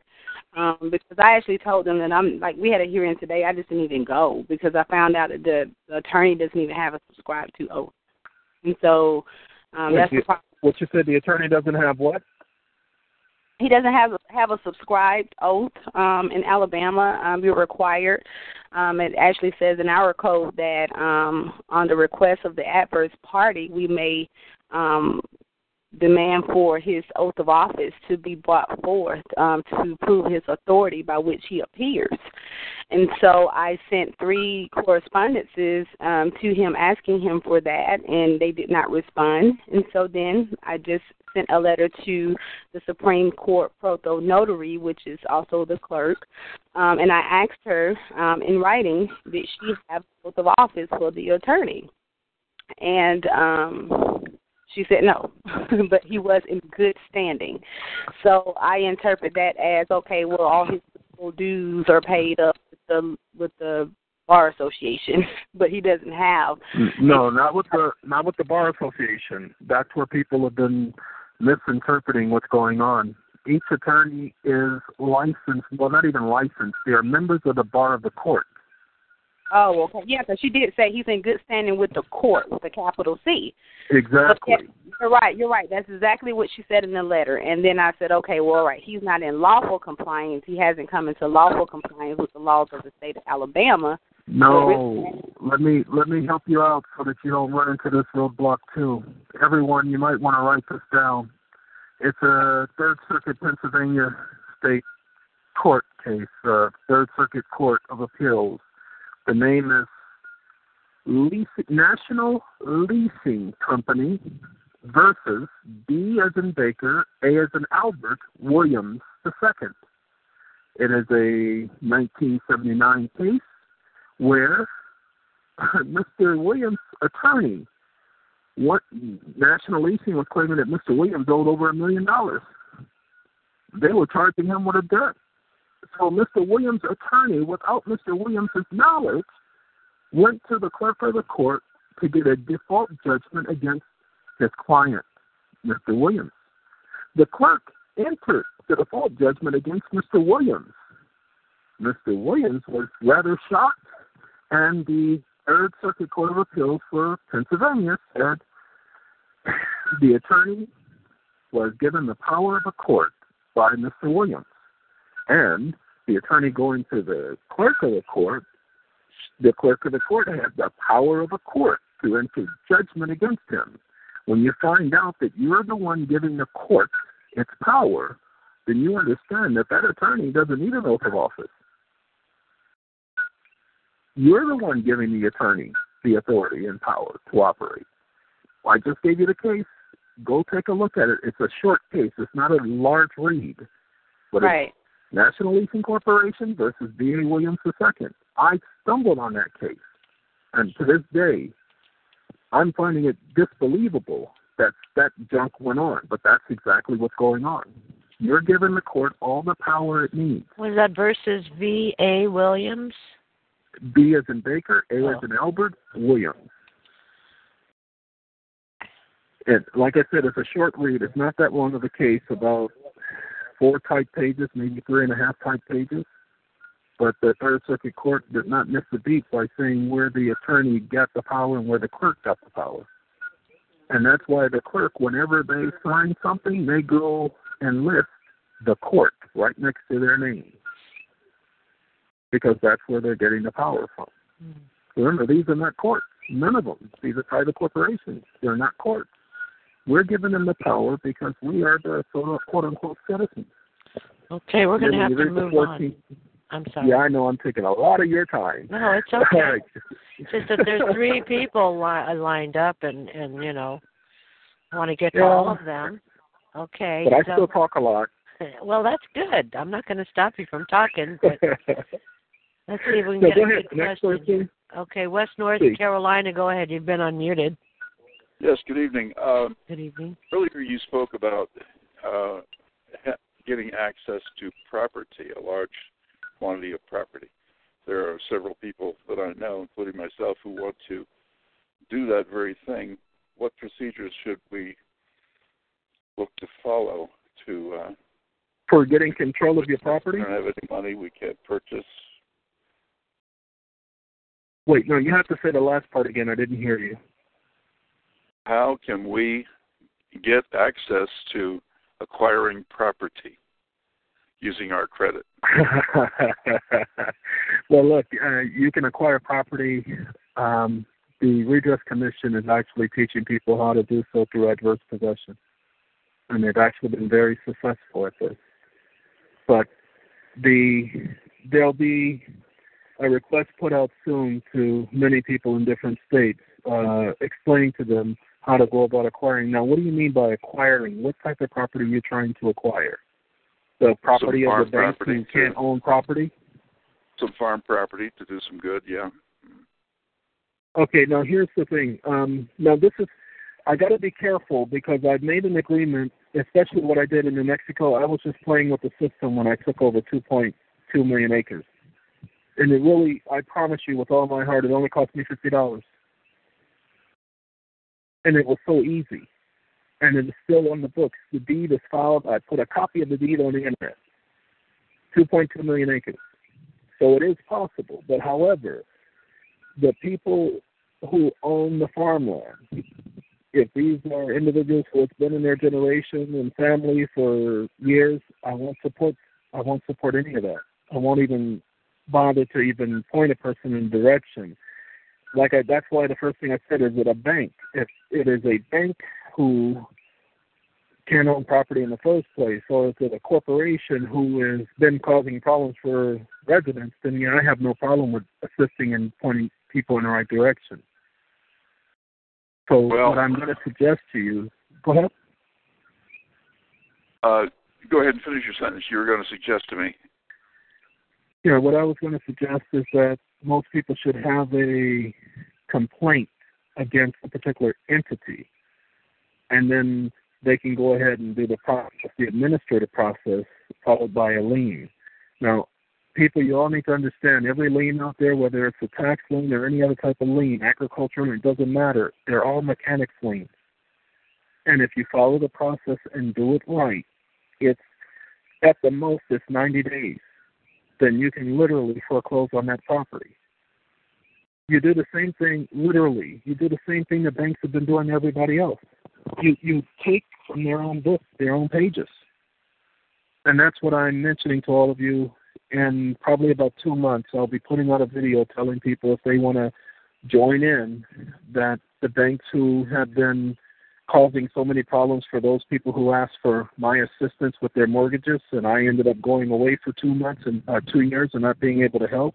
Well, this is how I'm going to start helping people. I'm going to start helping them go after the banks who have been causing all of these problems, putting the banks in a position that they can't handle, because I've already done the administrative process for all of them. So, to put it in a nutshell, there there are several ways. Would this include bank uh, REO property? Is I, I'm- trying to figure out how I can look for property. Should I look just look for bare land, or uh, should I look for REO? Or Well, this is what this is what I'm going to suggest. That's why I said that you must have an issue with the bank. So the bank, if I'm the help, because that's the only angles I go at, is a person has a claim, then I teach them how to use that claim to go and attack the banks. When you look, the banks are always foreclosing on people's properties that they don't have the right to foreclose on. So what I've been able to do is understand that the banks have a date of sale and they publicize this. Matter of fact, you can go to any bank and usually they will tell you where to go to get the list of the properties. You just go in as an investor. And basically, the day before the sale, you put a lien on the property. And then you show up at the sale. And when they are there auctioning it off, you say, sorry, you can't do that. You just hold up your nice little paper and say, nope, I've already put a lien on it. You can't do that. Can't sell this. Hey, so if you want to buy it, you're going to run into a lot of legal problems, and you'll see that that house won't sell that thing. Now, if you look at the bank's notice of sale, it even says on there that if there is an issue with a lien or another encumbrance upon the property, that the buyer will not be responsible, held responsible. In other words, they're announcing that this has been done many times before. It is a simple process, especially for those of you 10 million people in 2008 to 2010 who had your homes foreclosed on. The banks don't own your property. Now, I said this to you last time, Angela, on your show, and I, I'm going to get back to the gentleman in a second. All of you have these notes that you signed, these promissory notes. And after you signed it, they get it stamped by a notary, and then you're nowhere around when they stamp it, pay to the owner of whatever bank it is without recourse. I was always told you cannot break or cross the notary seal. Once the notary puts their seal on a document, you cannot break that seal. Well, when they put that stamp on it, they're now breaking the seal, which means the contract is now null and void. Why? Because they have just breached the agreement. But nobody is going after them for that. And that's proof that they've been paid if you go back to the Uniform Commercial Code. That little endorsement shows that they converted it into an instrument and that they've been paid.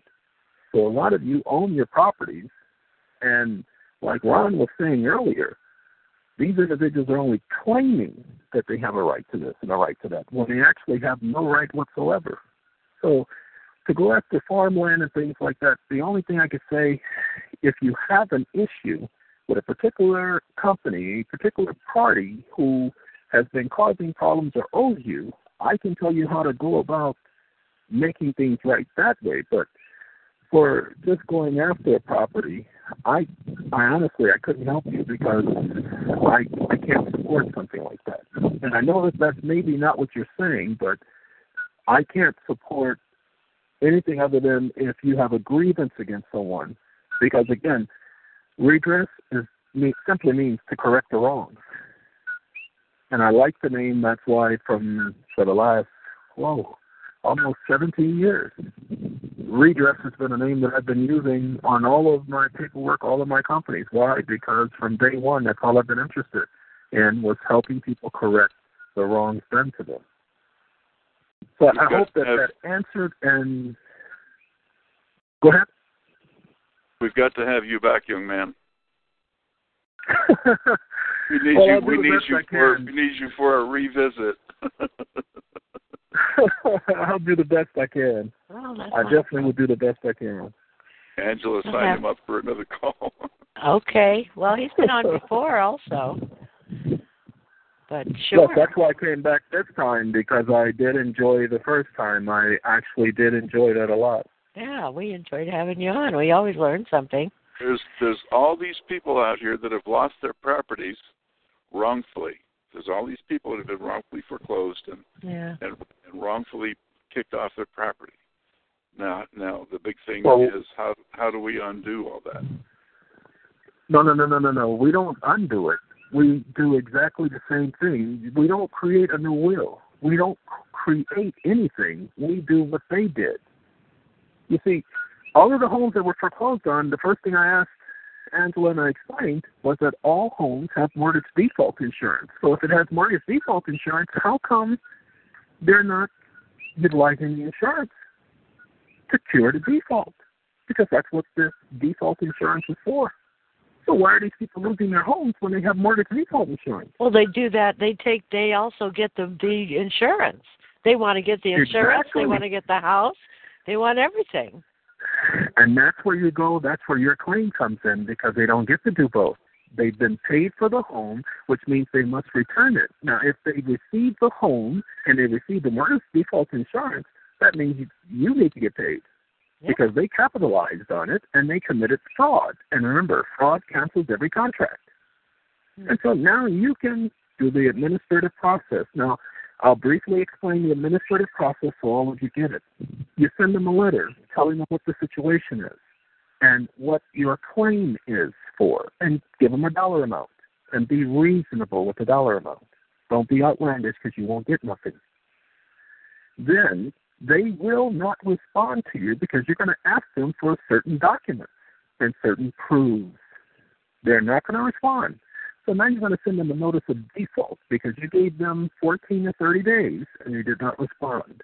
But you're going to give them the notice of default and an opportunity to correct or cure the default. They're not going to respond to that. And so now you give them their final notice.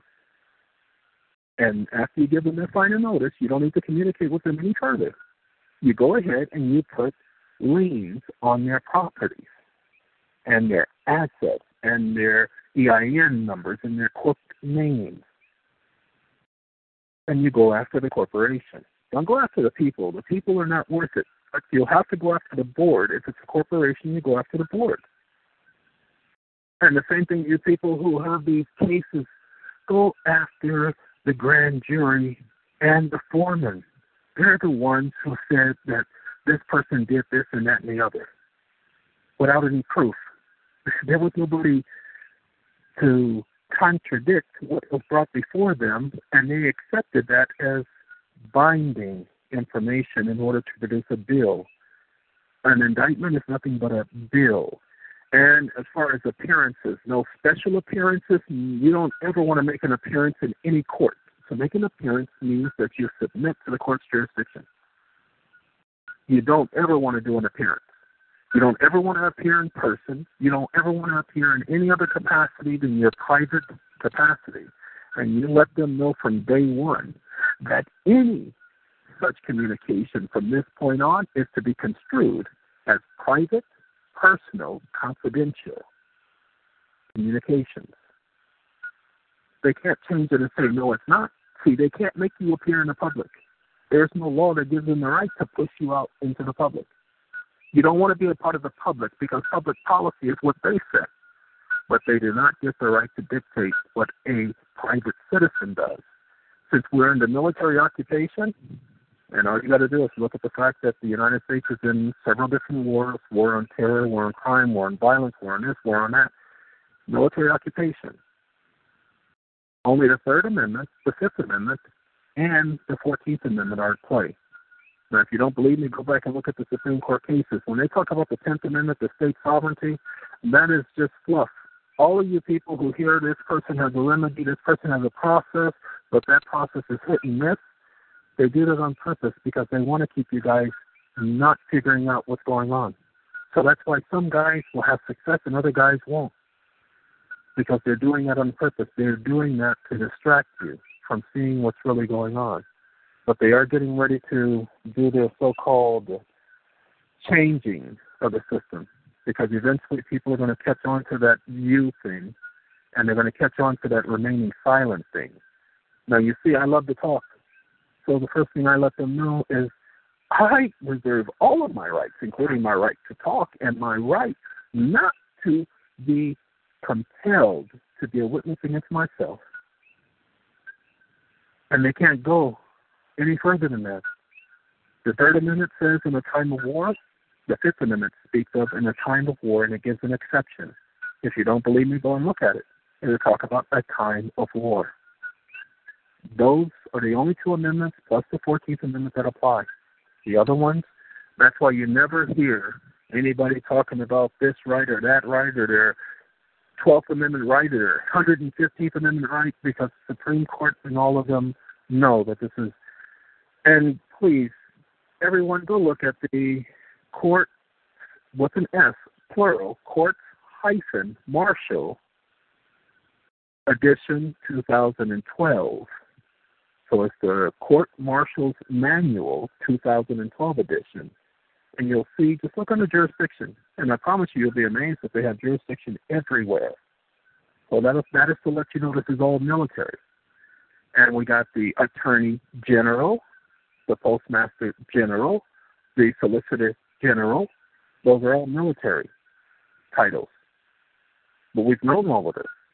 It's been military from the very beginning. But what's really going to, as the Oracle said to Neo, boggle your mind is is it the U.S. military that's occupying the United States, or is it the United Nations? Because all of the nations have pledged to get part of their military to the United Nations. So, because part of it exists at the United Nations, then that means that the world is being occupied by the United Nations and not by the United States. And we know that all the courts became, all the judges became under the United Nations in 1966 under the sum sum excuse me sub sum rules. So what's going on? They haven't hidden from us. It's all right there in the history of all of this junk that's been put before. All right, did you have at least one more, Angela? Oh, we have a couple people with their hands up. Thank you, uh, West North Carolina. Let's see here. Mr. Machiavelli, you've been unmuted. Do you have a question or comment?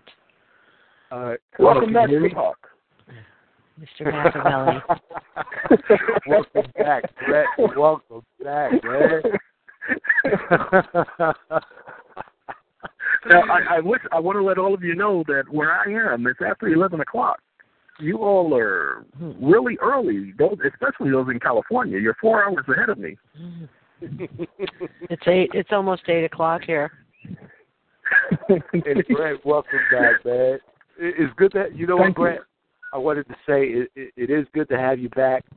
I, I sincerely missed um, your teachings. You know, for the time that you know you had your sabbatical going on. That's what I call it. And um, I'm really glad that you are back. And I'm really looking forward to you know your uh, your teachings again because I, I I follow them and you know I listen to your stuff and your material and I saw the proof that you put out there which you know just let me know that you you you really are you really are doing it you know you're doing it and you're sharing it which is what I like and you're telling people hey listen do your research here's where you look go look at it for yourself but uh I wanted to just ask you if you would uh could you repeat or re readdress once again um, the issue with the children, the bankruptcy court, and the equity court uh, with regard Okay. to children who have been been taken away from somebody? Yes, what's happening is that remember the state is a private for-profit corporation. They have no jurisdiction from day one. They have no authority over your children. They have no claim. But they're claiming that your children are assets, property, chattel, for which they have staked the claim. When most people don't know when you do the blood test, when they take the blood from the child when it is born, they do a DNA test and then they patent that information. And so they're claiming ownership. And then, oh, when you guys, if you listen to Tess Mason, he will go ahead and go through the whole, whole realm of how they're trying to gain this control. The birth certificate, most birth certificates, I looked at a couple here in Puerto Rico, they don't say that the mother's an informant. You see, it's through these little stupid contract, adhesion contract, or what do they refer to them in their legal terms? A quasi contract. And if you understood quasi contracts and how they're set up, it makes you obligated, even though you didn't know you were obligated. Okay. What's happening with the bankruptcy as far as individuals owing child support? There has been and never will be a law for you to pay child support the child has an estate, the parents have an estate. When you're paying child support, you don't realize that they are accessing the account to begin with. They're accessing the account of the child and they're accessing the account of the parents. Now, when we say endless credit, we don't mean that the credit goes on forever, but we're saying that according to their derivative system and their hedge fund system, there is a lot of tampering with accounts. So what I'm telling people that I've seen work, I've actually seen it work here. And that's I'm glad you mentioned the fact that when I talk about it, I'm talking about it from either self experience or self study that I've actually read it or I've actually seen it. Where individuals, especially the cases here in Puerto Rico, this was a big case when they arrested that guy last year. And no, he got arrested in 2012. When they arrested him, it was a big thing here in Puerto Rico because he was taking these people for fifteen hundred dollars, but he was getting them out of jail. But I'm like, if they can't pay child support, why are you charging them fifteen hundred dollars? And that was his problem. He was getting them out of jail and charging them fifteen hundred dollars, and the law didn't permit that. So I told him, go and pull up a copy of the paperwork for one of the attorneys and follow how they get their fees because the attorneys are charging three thousand dollars. I said, do what they do, equal protection of law, and he wouldn't listen. So I'm saying the same thing. If you know somebody who is in jail for failure to pay child support, then bankruptcy is his way out. For the other ones, equity court under set off in corpus juris secundum, equity court is the court with the most power to handle your issues in equity. By the way, probation, I just told the court, I don't want you probating my account, my estate. So no, I'm rejecting your your request to sit up here and put me through probate. You don't have a right to do that because that's exactly what probation is. That word is there for a reason. But back to the set off and offset. Those words are interchangeable, but they literally mean the same thing. You cannot, in set off, claim recoupment. What you do in equity court, you bring your claim, and your claim is against their claim. You always make your claim more than theirs because with set off, whatever the balance is goes to the person to whom the balance is owing. So that's why you always make yours larger than theirs. All I can suggest to you, because set off under corpus juris secundum is a thick section. It was 11 pages from the ones that were sent me while I was in there. Uh, not 11 pages, 100 pages, excuse me, from the ones that were sent to me. It is a lot of information, but when you find out where set off can be had and how the equity courts have most of the jurisdiction over that, even though the other courts have jurisdiction, the courts are permitted under the law of equity to do whatever it takes to stop intermeddling and interloping in the estates of infants. You don't get to interfere or intermeddle with the infant state. So they can do whatever it takes. That's why most people are going to jail. Because they're using that plus they're using courts martial at the exact same time. That's why they're doing whatever they can and they're violating every single so called rule because they are permitted to do whatever it takes to prevent intermeddling with the infant state. And it literally says it right there in Corpus Juris Secundum. Uh, I should be putting a video up. I was able to find the four pages where all of this information is, but now I have to go relook at it again because it was sent to me and I gave it away the moment I had it. But I am, like I said, about to set off in the equity court, 100% confident. That's why every state has an equity court. And think about it. Look at the 11th Amendment. It talks about equity. It says that the Judicial power shall not be construed to extend to suits in law and equity. So technically, there's no judicial power in any of the courts because there's no constitution. Constitution is suspended during the time of war. Right. But it says it lets you know about equity. Now, here's the interesting thing about equity. Equity must bring equity. The unique thing is now you need to go find out what equity is in order to be effective with equity. Corpus Juris Secundum is their book. It's the book that all the judges have a copy of. And by the way, all of these decisions, just go back and I had one person, she's on a commission, she tells me that she did what I did. She went and sat in court cases just to see what the arena was like and to see what they were doing.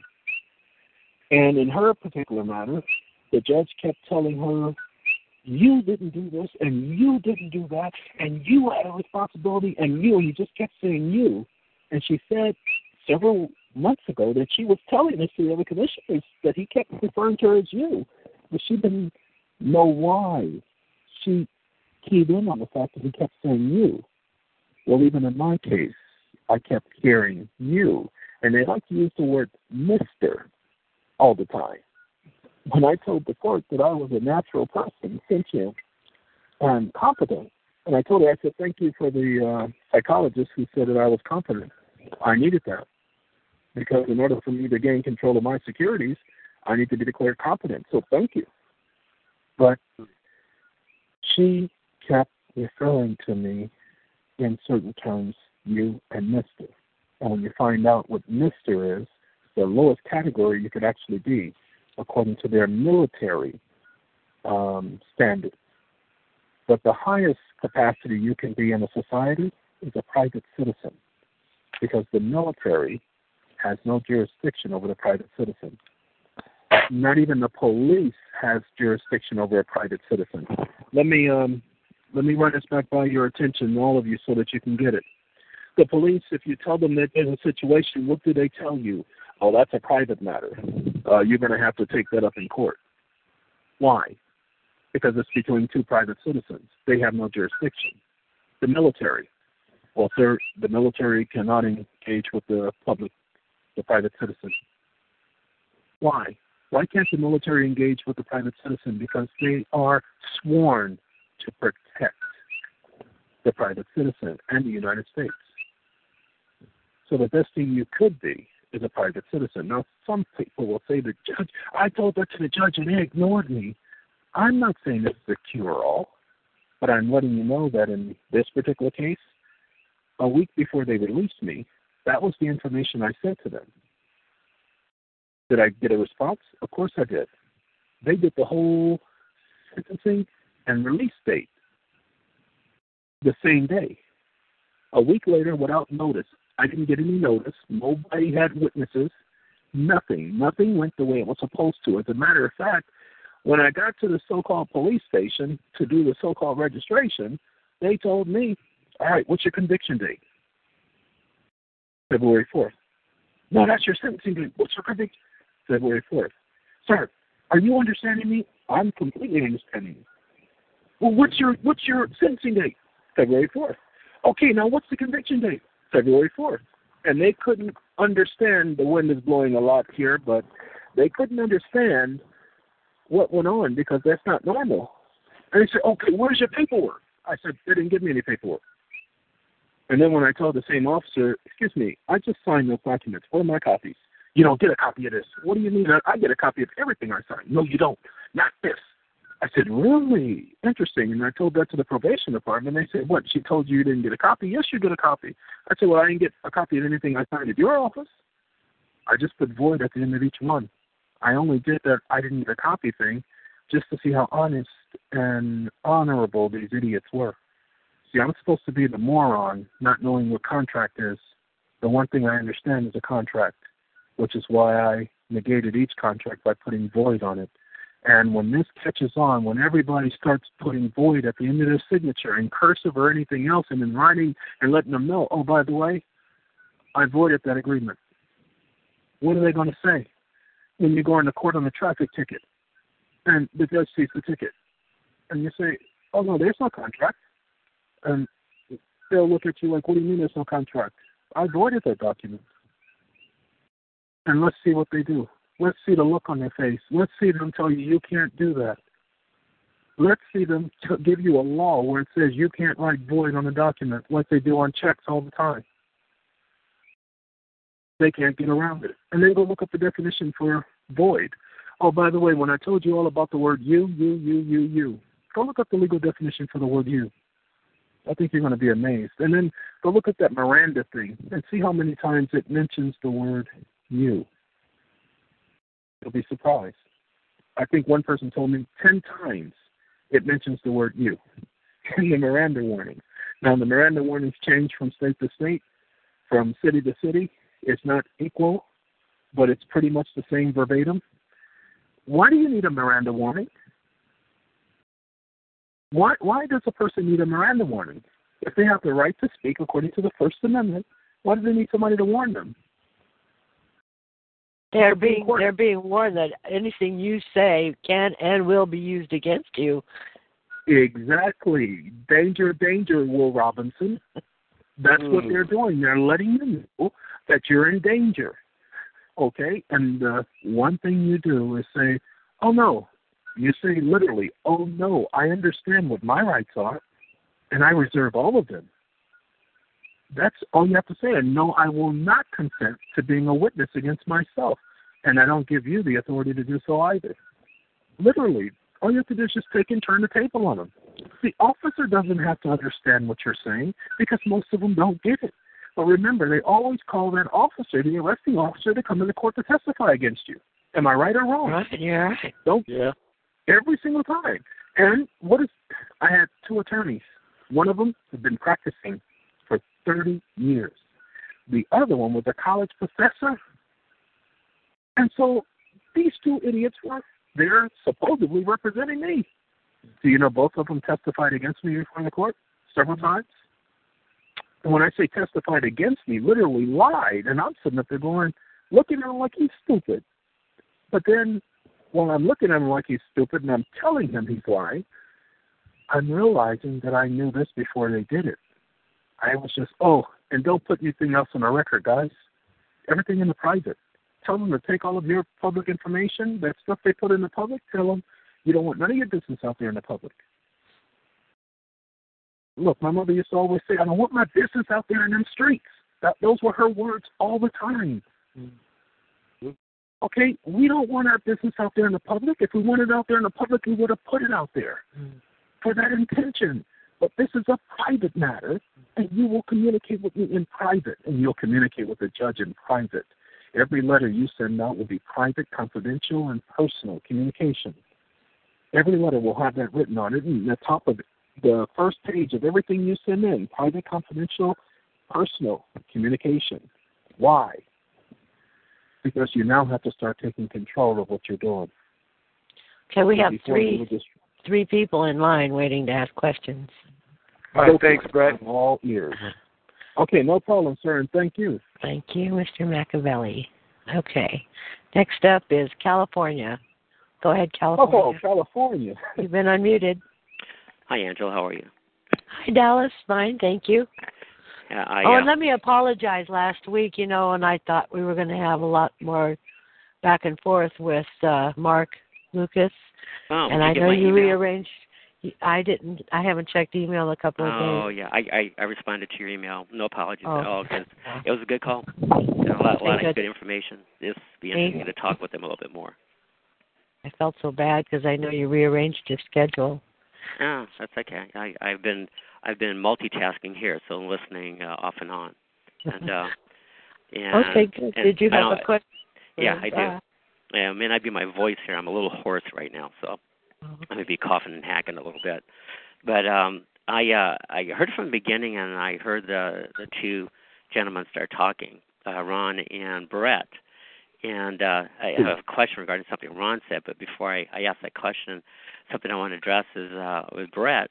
Uh Brett, I listened to your voice and for some reason I remembered your voice because you sound just like my cousin. And I realized that about a year and a half, two years ago, I watched a lot of videos on YouTube, and it was a You redress. have done that. What's that? yeah. You've got a lot yeah, of said you videos on YouTube. Yeah, and I watched a lot of them on Yeah. YouTube about a year and a half, two years ago. And my friend was going through uh um because he and I studied the commercial process for years, and and uh and uh we've discharged a couple of things, but that was about it. I discharged one, he discharged another one, and uh but um but I watched what you had there, and I went to your website, and uh, I wanted him to get in touch with you because he's in Riverside County, and I know you're out in LA County, and uh, I know it now. But back then, you had no contact information on your site, and now I know why. Because you weren't there.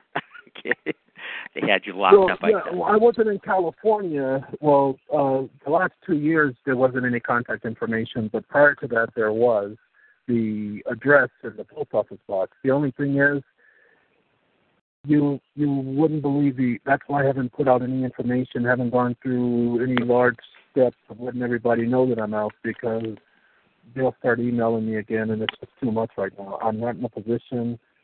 Just got a computer that work tonight.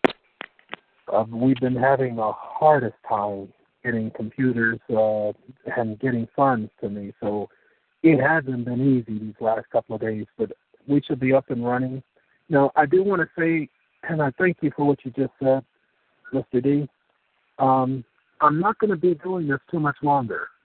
It's not that it's taken too much out of me and I'm giving up or anything like that, but I write some very good stories.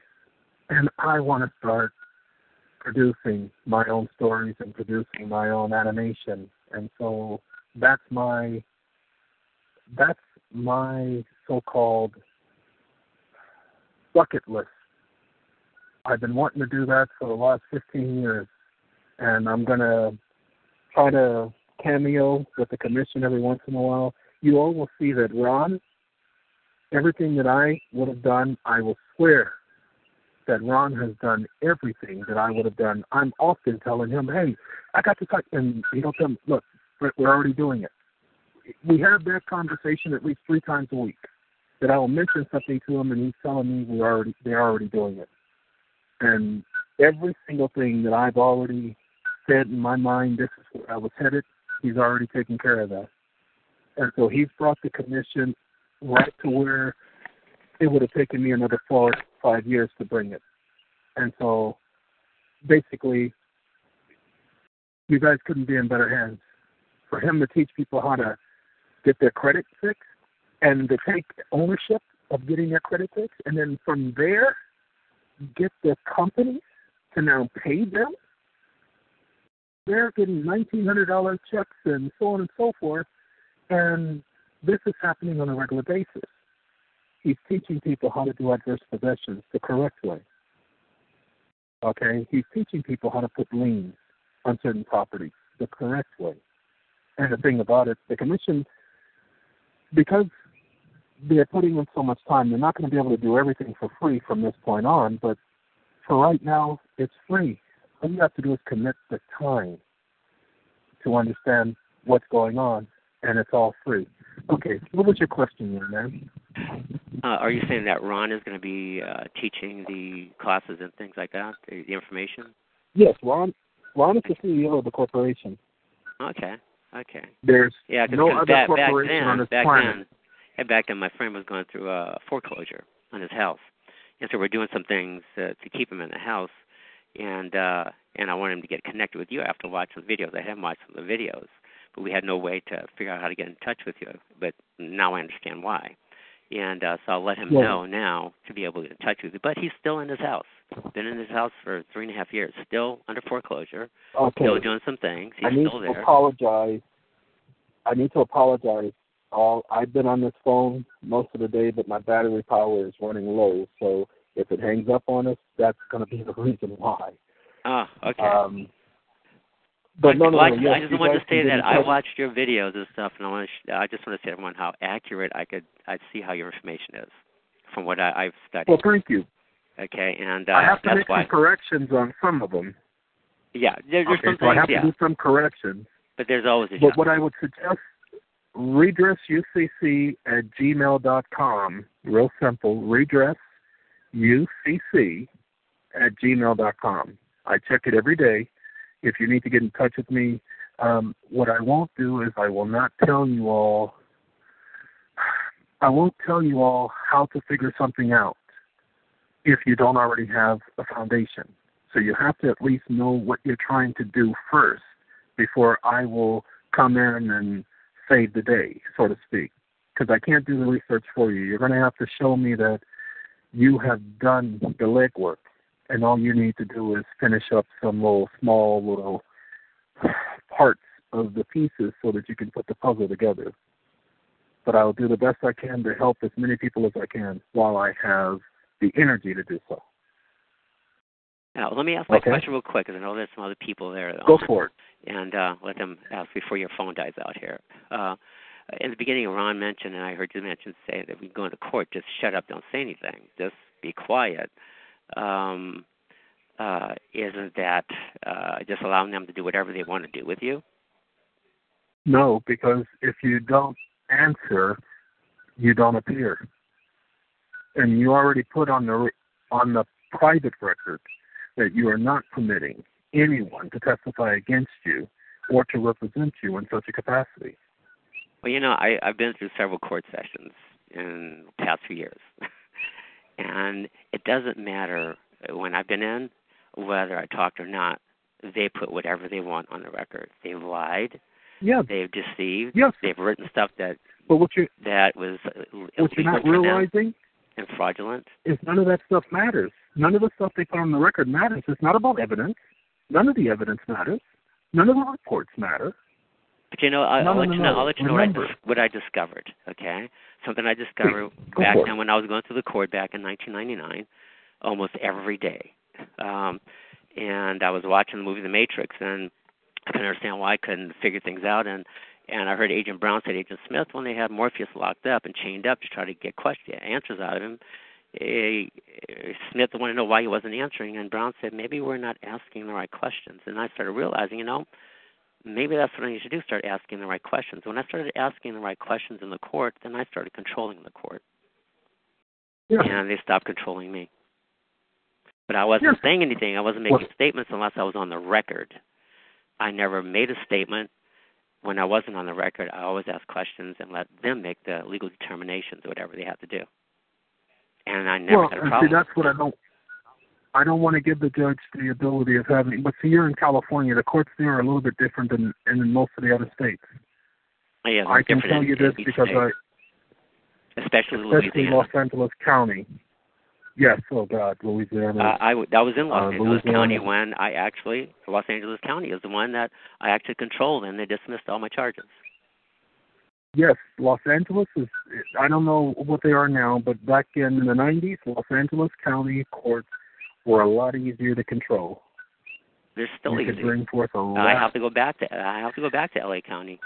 Uh, I got to go to Long Beach, and they're not. I made a mistake. I I tested something out a couple years ago, and yeah, they have a warrant out for my arrest, but I got to go clean it up and take care of it and ask the right questions and get them to dismiss everything and get it over with. Just they're still the same. They're not any different. It's just just um it's just uh most people go in there yelling and shouting. I I'm not a I'm not a Karl Lentz. I love Karl Lentz, but I'm not a bull in a china shop. That's just not me. And Karl has his way of doing it, but I couldn't do it that way. And uh but the main thing is is that most people go in, they mouth off too much. They just open their mouth and they like you said, you know, everything you say can and will be used against you and they do. But They I don't I don't do that. I'll let yeah. I'll let the judges say what they want to say and I make them say it. I force them to say it and then they they make legal determinations and I I I put it on the record and make them uh um make them uh challenge them to uh correct it if it's not correct and they don't and I make it fact and I walk out. It's not No, I not made um, I made a comment yesterday that no one has ever rebutted a single affidavit that I placed on the record. Not one single judge has ever responded to it, has ever challenged it, because mine puts them in a position that they can't answer. But the problem is that still left them with the control, because I was allowing that fiduciary to think that he had the right to do this and say this and say that please understand the Third Circuit again, Pennsylvania Court, and uh, Billy, ah, what is this, that idiot's name? Billy Joe Reynolds, or uh, Billy Joe Reynolds versus the U.S. went to the Supreme Court. This was a registration issue. The Supreme Court sent it back to the Third Circuit Court of Appeals in Pennsylvania. The Pennsylvania court in reviewing the case said that they were only there to review. They were there for superior reviewing purposes only. Well, in the laws you did not know exist, each one of those laws I have seen the courts write about exactly what's in there as far as jurisdiction, as far as what the courts are allowed to review. All of the other courts are reviewing courts. Once you step into that courtroom and you make an appearance, you've now submitted to the court's jurisdiction they can do whatever they want to with you. However, in California, the reason why they're so different because the judges tend to like a challenge. And if you can come there and make their day instead of having them go because California courts get more people through their court system than any other courts in the union, including New York. And so the judges go through the mundane thing every single day, and it's very seldom do they reach a person who understands a little bit about the process. So I can see them giving you remedy. I can see that in California, but sorry, I've been to too many other states where it is as stupid as it could possibly be. Okay, we need to move Now, on. said- oh, sorry. Yes. Go ahead. See, no, go go ahead. I was just going to say when I said be quiet, don't say anything. If a person doesn't say I'm reserving all of my rights, internationally or otherwise, then they need to just shut up and not say any other word. Why? And it's very difficult to sit there and keep your mouth shut because we all want to defend ourselves. It's a natural inclination to defend ourselves. So just tell them I'm reserving all of my rights and I do not consent to be a witness against me, nor do I consent to let anyone else be a witness against my interests. Reread the Fifth Amendment and you'll see why you need to say that. Okay, your next person to thank you, Mr. D. okay, West North Carolina. Go ahead. You've been unmuted. Yes. West. Um, There you go. what would be the form of affidavit? Earlier, you spoke of of uh, a notary public putting a stamp on on a, a um, uh, an instrument. Promissory that would note. the seal. Uh, what would be the form Yeah. of an affidavit? Would it be just witnesses instead of using a notary public, or No, no, no, no, no, no, no. You can do the you can do the three witnesses, but what I was speaking about the notary and her seal, that was regarding promissory notes. See, a lot of promissory notes are altered or damaged. When it has already been notarized, the banks will go ahead and have it stamped, paid to the order of whatever bank it is, and they go on and they receive the money from the treasury, and they never report it to the client. They convert it to an instrument, and they never report it to a client. They put their endorsement on it, and they get paid. And the person still makes monthly payments because the bank is making them appear to think that they owe more money. So that's why I was saying a notary seal cannot be broken, just like a signet ring of a king. Nobody could break that seal unless they were authorized by the king to break the seal. So that's why I mentioned the notary seal. Mm-hmm. Well, wait till you get to the point where you find out that a person who is going to trial, if they just got 26 persons to sign one affidavit negating the entire grand jury and telling the court that they were United States citizens and they were now, um, what's that stupid thing that's used all the time, where the United States forgives the debt, that they were now forgiving the debt. They were absolving this person of any further obligations of that debt. 26, 28 people, all absolving the person of the debt is far superior to a so-called grand jury because each of them will present themselves as United States citizens. They'll even put the ID number. And yes, there is a corporate, yes, the all caps name means something from time to time, but not all the time. If only people knew that it depends on the arena what means what. So I I hope that that answers the question somewhat. Does that answer your question? yes? hmm Okay, great. Thank you so much. We're going to move on. Let's see here. Aquila. Uh. Hello. Hi. Hello. Ackley four eight. Hi. You got a new uh, username there. Yeah, I, I'll tell you about that later. I'll t- uh, email you. did you, did you anyway, have a question? let me not hold up the line. Let me not hold up the line. It's uh, Ron, I believe, right? Right. No, Ron, I don't know if Ron is still on the phone. Oh. Um, okay, well, okay, well, anyways, he know me. I've been calling, and I knew you were locked up. I have your number. The number, what is Ron's number, I guess. I just want your thoughts on. I have a friend got deported, a couple of them. I was their power attorney, trying to help them out, do the best I can for the knowledge I had at the time. So they want to cross the border again, come back, um, to, you know, to North America, which they're in South and Central America. And once they get back, I just didn't want them to be bothered. So one of them already made it back, you know. So, anyways, um, how can I help them? And I'll just mute myself out answer that. Well, the first thing that I would suggest, see, it's not something that I deal with all the time, but you become the host nation and you accept them as a guest and you get several other United States citizens to welcome that person in as your guest, then the corporation has no say so, has no control over the United States private citizens. You guys accept the person as your guest. You be the host nation. Remember, you're extending hospitality. And you have the right to do so. You don't need a court order.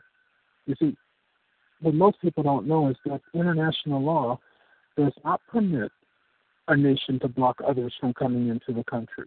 The only reason why it's permitted now is because we're under martial law, because we're under occupation.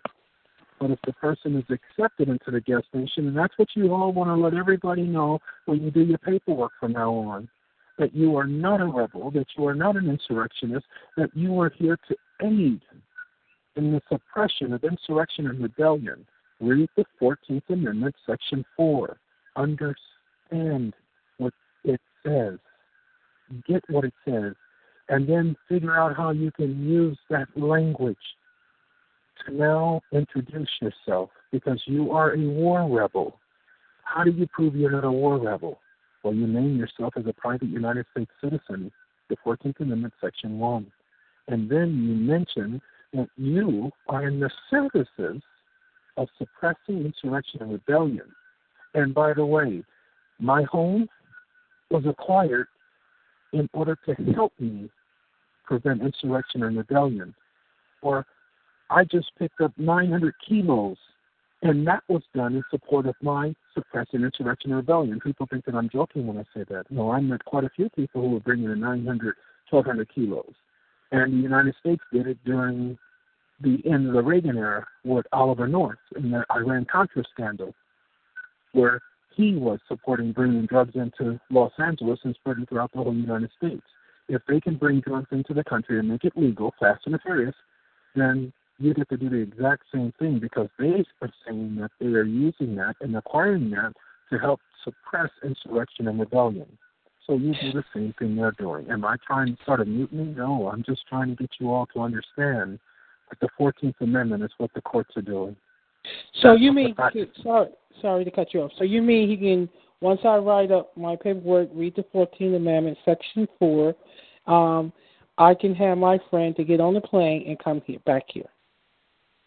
You get yourself some other United States private citizens, and you all come together and you all notify on paper that you're accepting this person and he's a member of the host nation.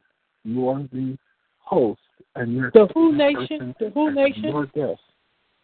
The Who Nation? Wait, say it again. The you said. Host Nation? The host nation. H O S T. Host nation. Oh, host nation. I'm a member of the host Exactly. nation. Well, because see, that's military jargon. And that's the problem. Remember, this is military occupation. And so that's why they say that the person is not welcome in the U.S. That's why they've been deported. Okay? That's why they've been deported because they're not welcome in the U.S. But now that person is going to help you in suppressing insurrection and rebellion. Again, read the 14th Amendment, Section 4. It says specifically any debt incurred as a result of your suppression, insurrection, and rebellion may not be questioned. You're collecting that debt or the validity of that debt. And if you're bringing that person in to help you in line with the 14th Amendment, I dare any court to say you can't do it. Oh, I'm sorry. The 14th Amendment says they can't question you if you did. And yes, you can argue that all the way to the Supreme Court because they can't question you either. The only way they can question you is if they can prove that you're supporting insurrection and rebellion.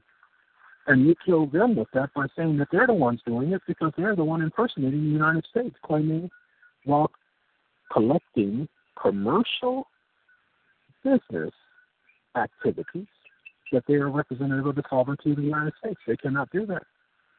Any organization that is engaging in commercial business activity cannot claim sovereign capacity.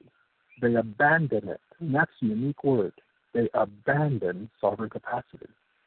I don't want to be a part of any corporation that is involved in insurrection and rebellion. Okay, Again, let me let you move on I- to the next one. I'm Okay, sorry. I don't think many people- letting you know. That's okay. I know. Thanks, but Akila. I don't think many people are going to understand the 14th Amendment, Section 4. I think you're really going to have to read it several times to get how powerful that section is, because that's all the courts have been using for the last 100 years. Even more so in the last 15 to 20 years, especially with this debtors' courts everybody's been hearing about. Okay, your next caller. Okay, uh, you know you have a delightful bird in the background that's whistling away. It's very pleasant. This is it must be actually, really it's not- beautiful it's there. Not, it's not a bird. That's actually a frog that they call a coquí. A And frog? that's the sound it's making. A No kidding. Yes. Sounds like a Yes, bird a on my end here. There's several several of them out there, and it's every night. Wow. Every night. I was and yes, gonna it say does sound like birds a bird. yeah, because they don't usually chirp at night usually, but uh so it's a frog. Yeah, well, so how those- unusual. Those are all frogs. and see, I've learned to tune them out. Like most people in Puerto Rico, they tune them out. But yes, all night, all day. Oh, That's I cool. guess it could get old. Okay. All right. Uh, next up is uh, 929. Did you have a question? You've been unmuted. Okay. Hi. Hi. Uh, hello, Hello. everybody. Hi. Just have a, a basic question. Uh, if you do you have any uh, recommendations for administrative remedies for uh, student loan uh, um, Yeah. remove? Yeah. Contact the Legal Redress Commission at the website. Um, Ron and them are actually helping people. Contact who? The commission, the Legal Redress Commission at the website, redressright.com. And they actually are putting together some classes to help people understand better how to get rid of those so called student loans.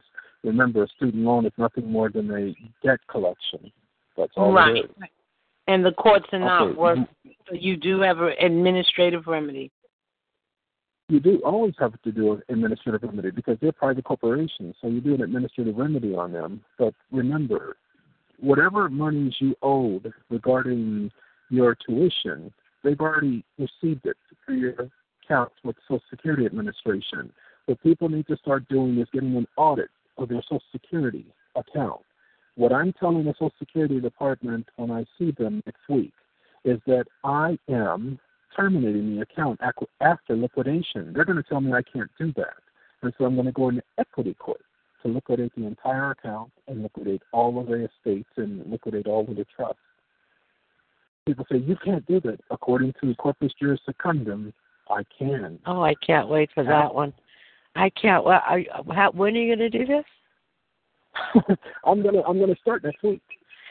Well, we Right definitely I'm have to have you back on to give us an update on how that goes for you. Is that your website? I- Mon- monetize uh, the one that put in Bruce? Are you, is that the website? What- no.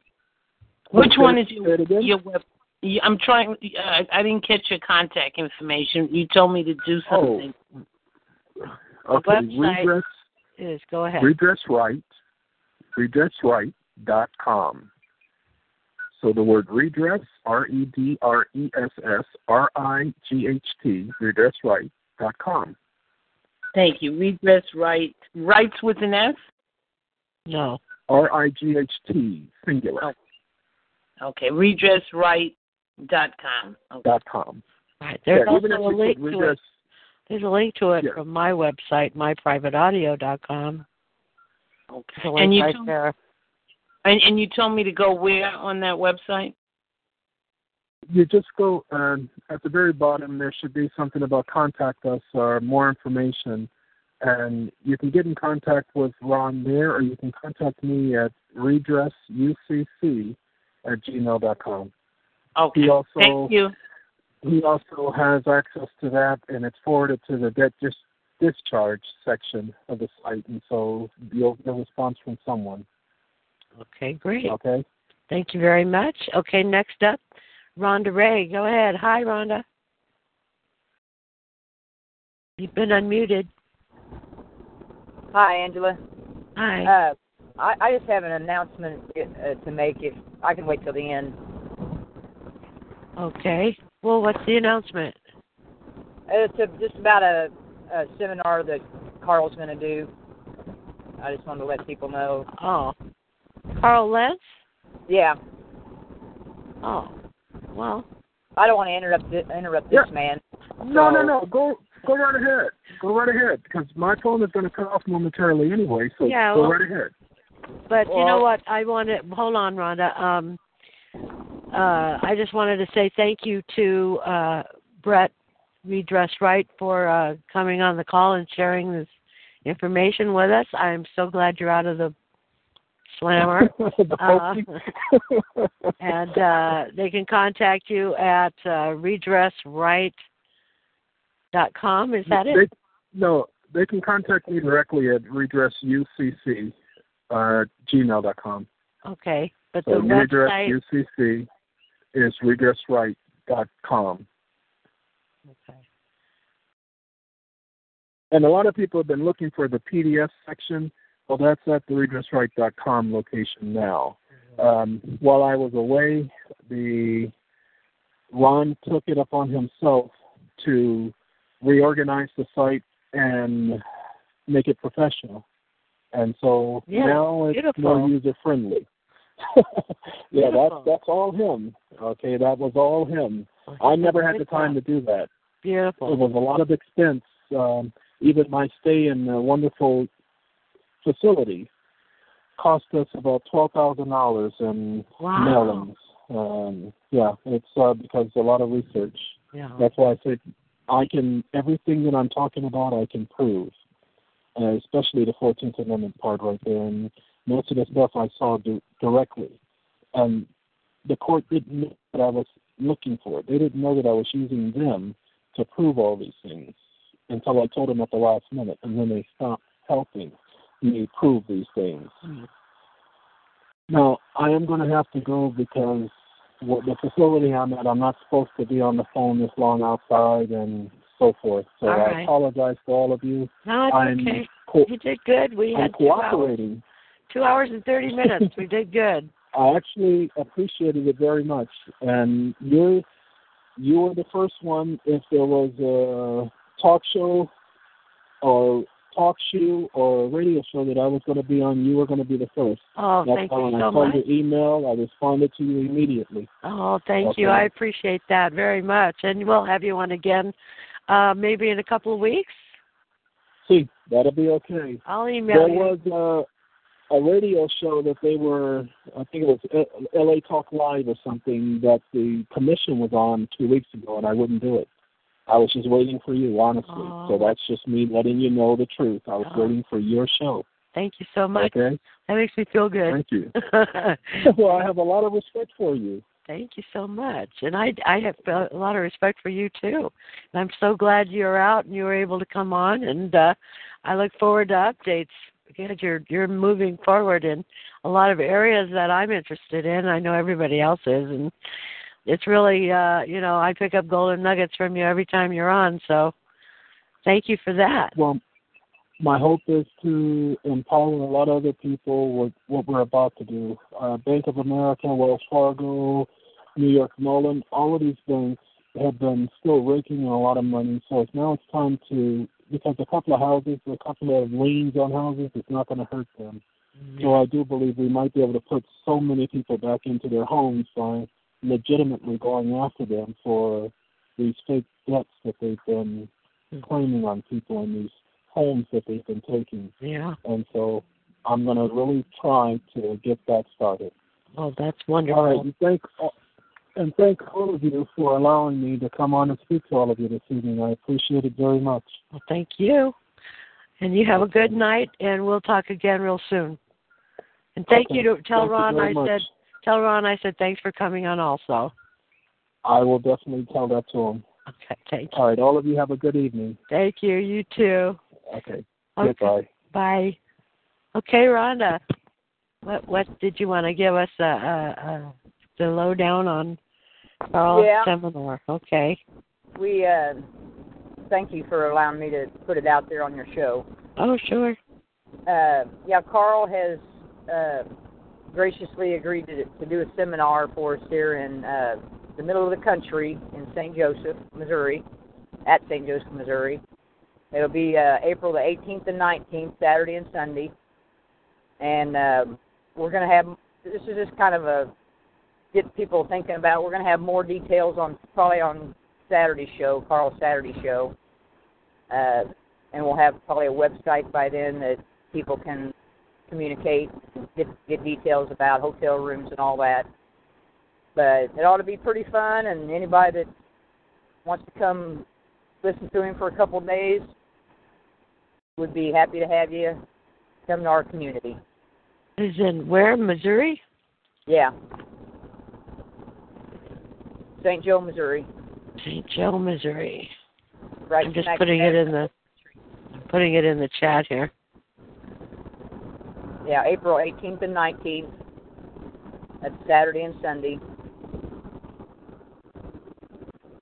Okay, but there's um is there going to be uh well how do they get in touch with uh Well, like, like I say, we'll have probably more details on Saturday. We're going to have a website set up by then, probably. Okay, They're- yeah, that's another whole month away, over a month away, so okay. Yeah, but that'll go that'll go by quick. Truly will. Isn't it snowing there though? I mean, isn't it like No, no, not now. It isn't. Oh, we missed it. It missed us this, this Oh. last one. okay, good. Wish I could come. But anyway, I know Mark Lucas was trying to get him out here to California to do one, so anyway. Yeah. All right. Well, we'll wait for more details as time Okay. approaches. Yeah, Uh, just give you like I say. Hopefully Saturday we'll have more details where they can get a hold of us. But that way people can kind of start mulling it over in their minds if they, you know, want to think about coming. Okay, good. Somebody here, uh, I dot dot dot I is asking how close is it to Ferguson? Ferguson's on the other side of the state. We're on Okay. the west side, and uh, St. Louis is over on the east side. Okay.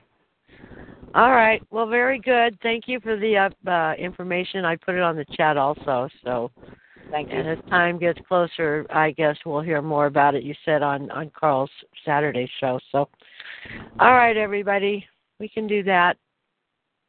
Go on, uh, get catch Karl's call on Saturday. I try to. Um, I guess that's it. It's been what we're two hours thirty seven minutes into the call. We're done for tonight. I hope y'all enjoyed uh, the call, and uh, we'll see you on Saturday on Karl's. And again, next Thursday, I don't know who's coming on next Thursday, but uh, it's going to be a good one. It always is, isn't it?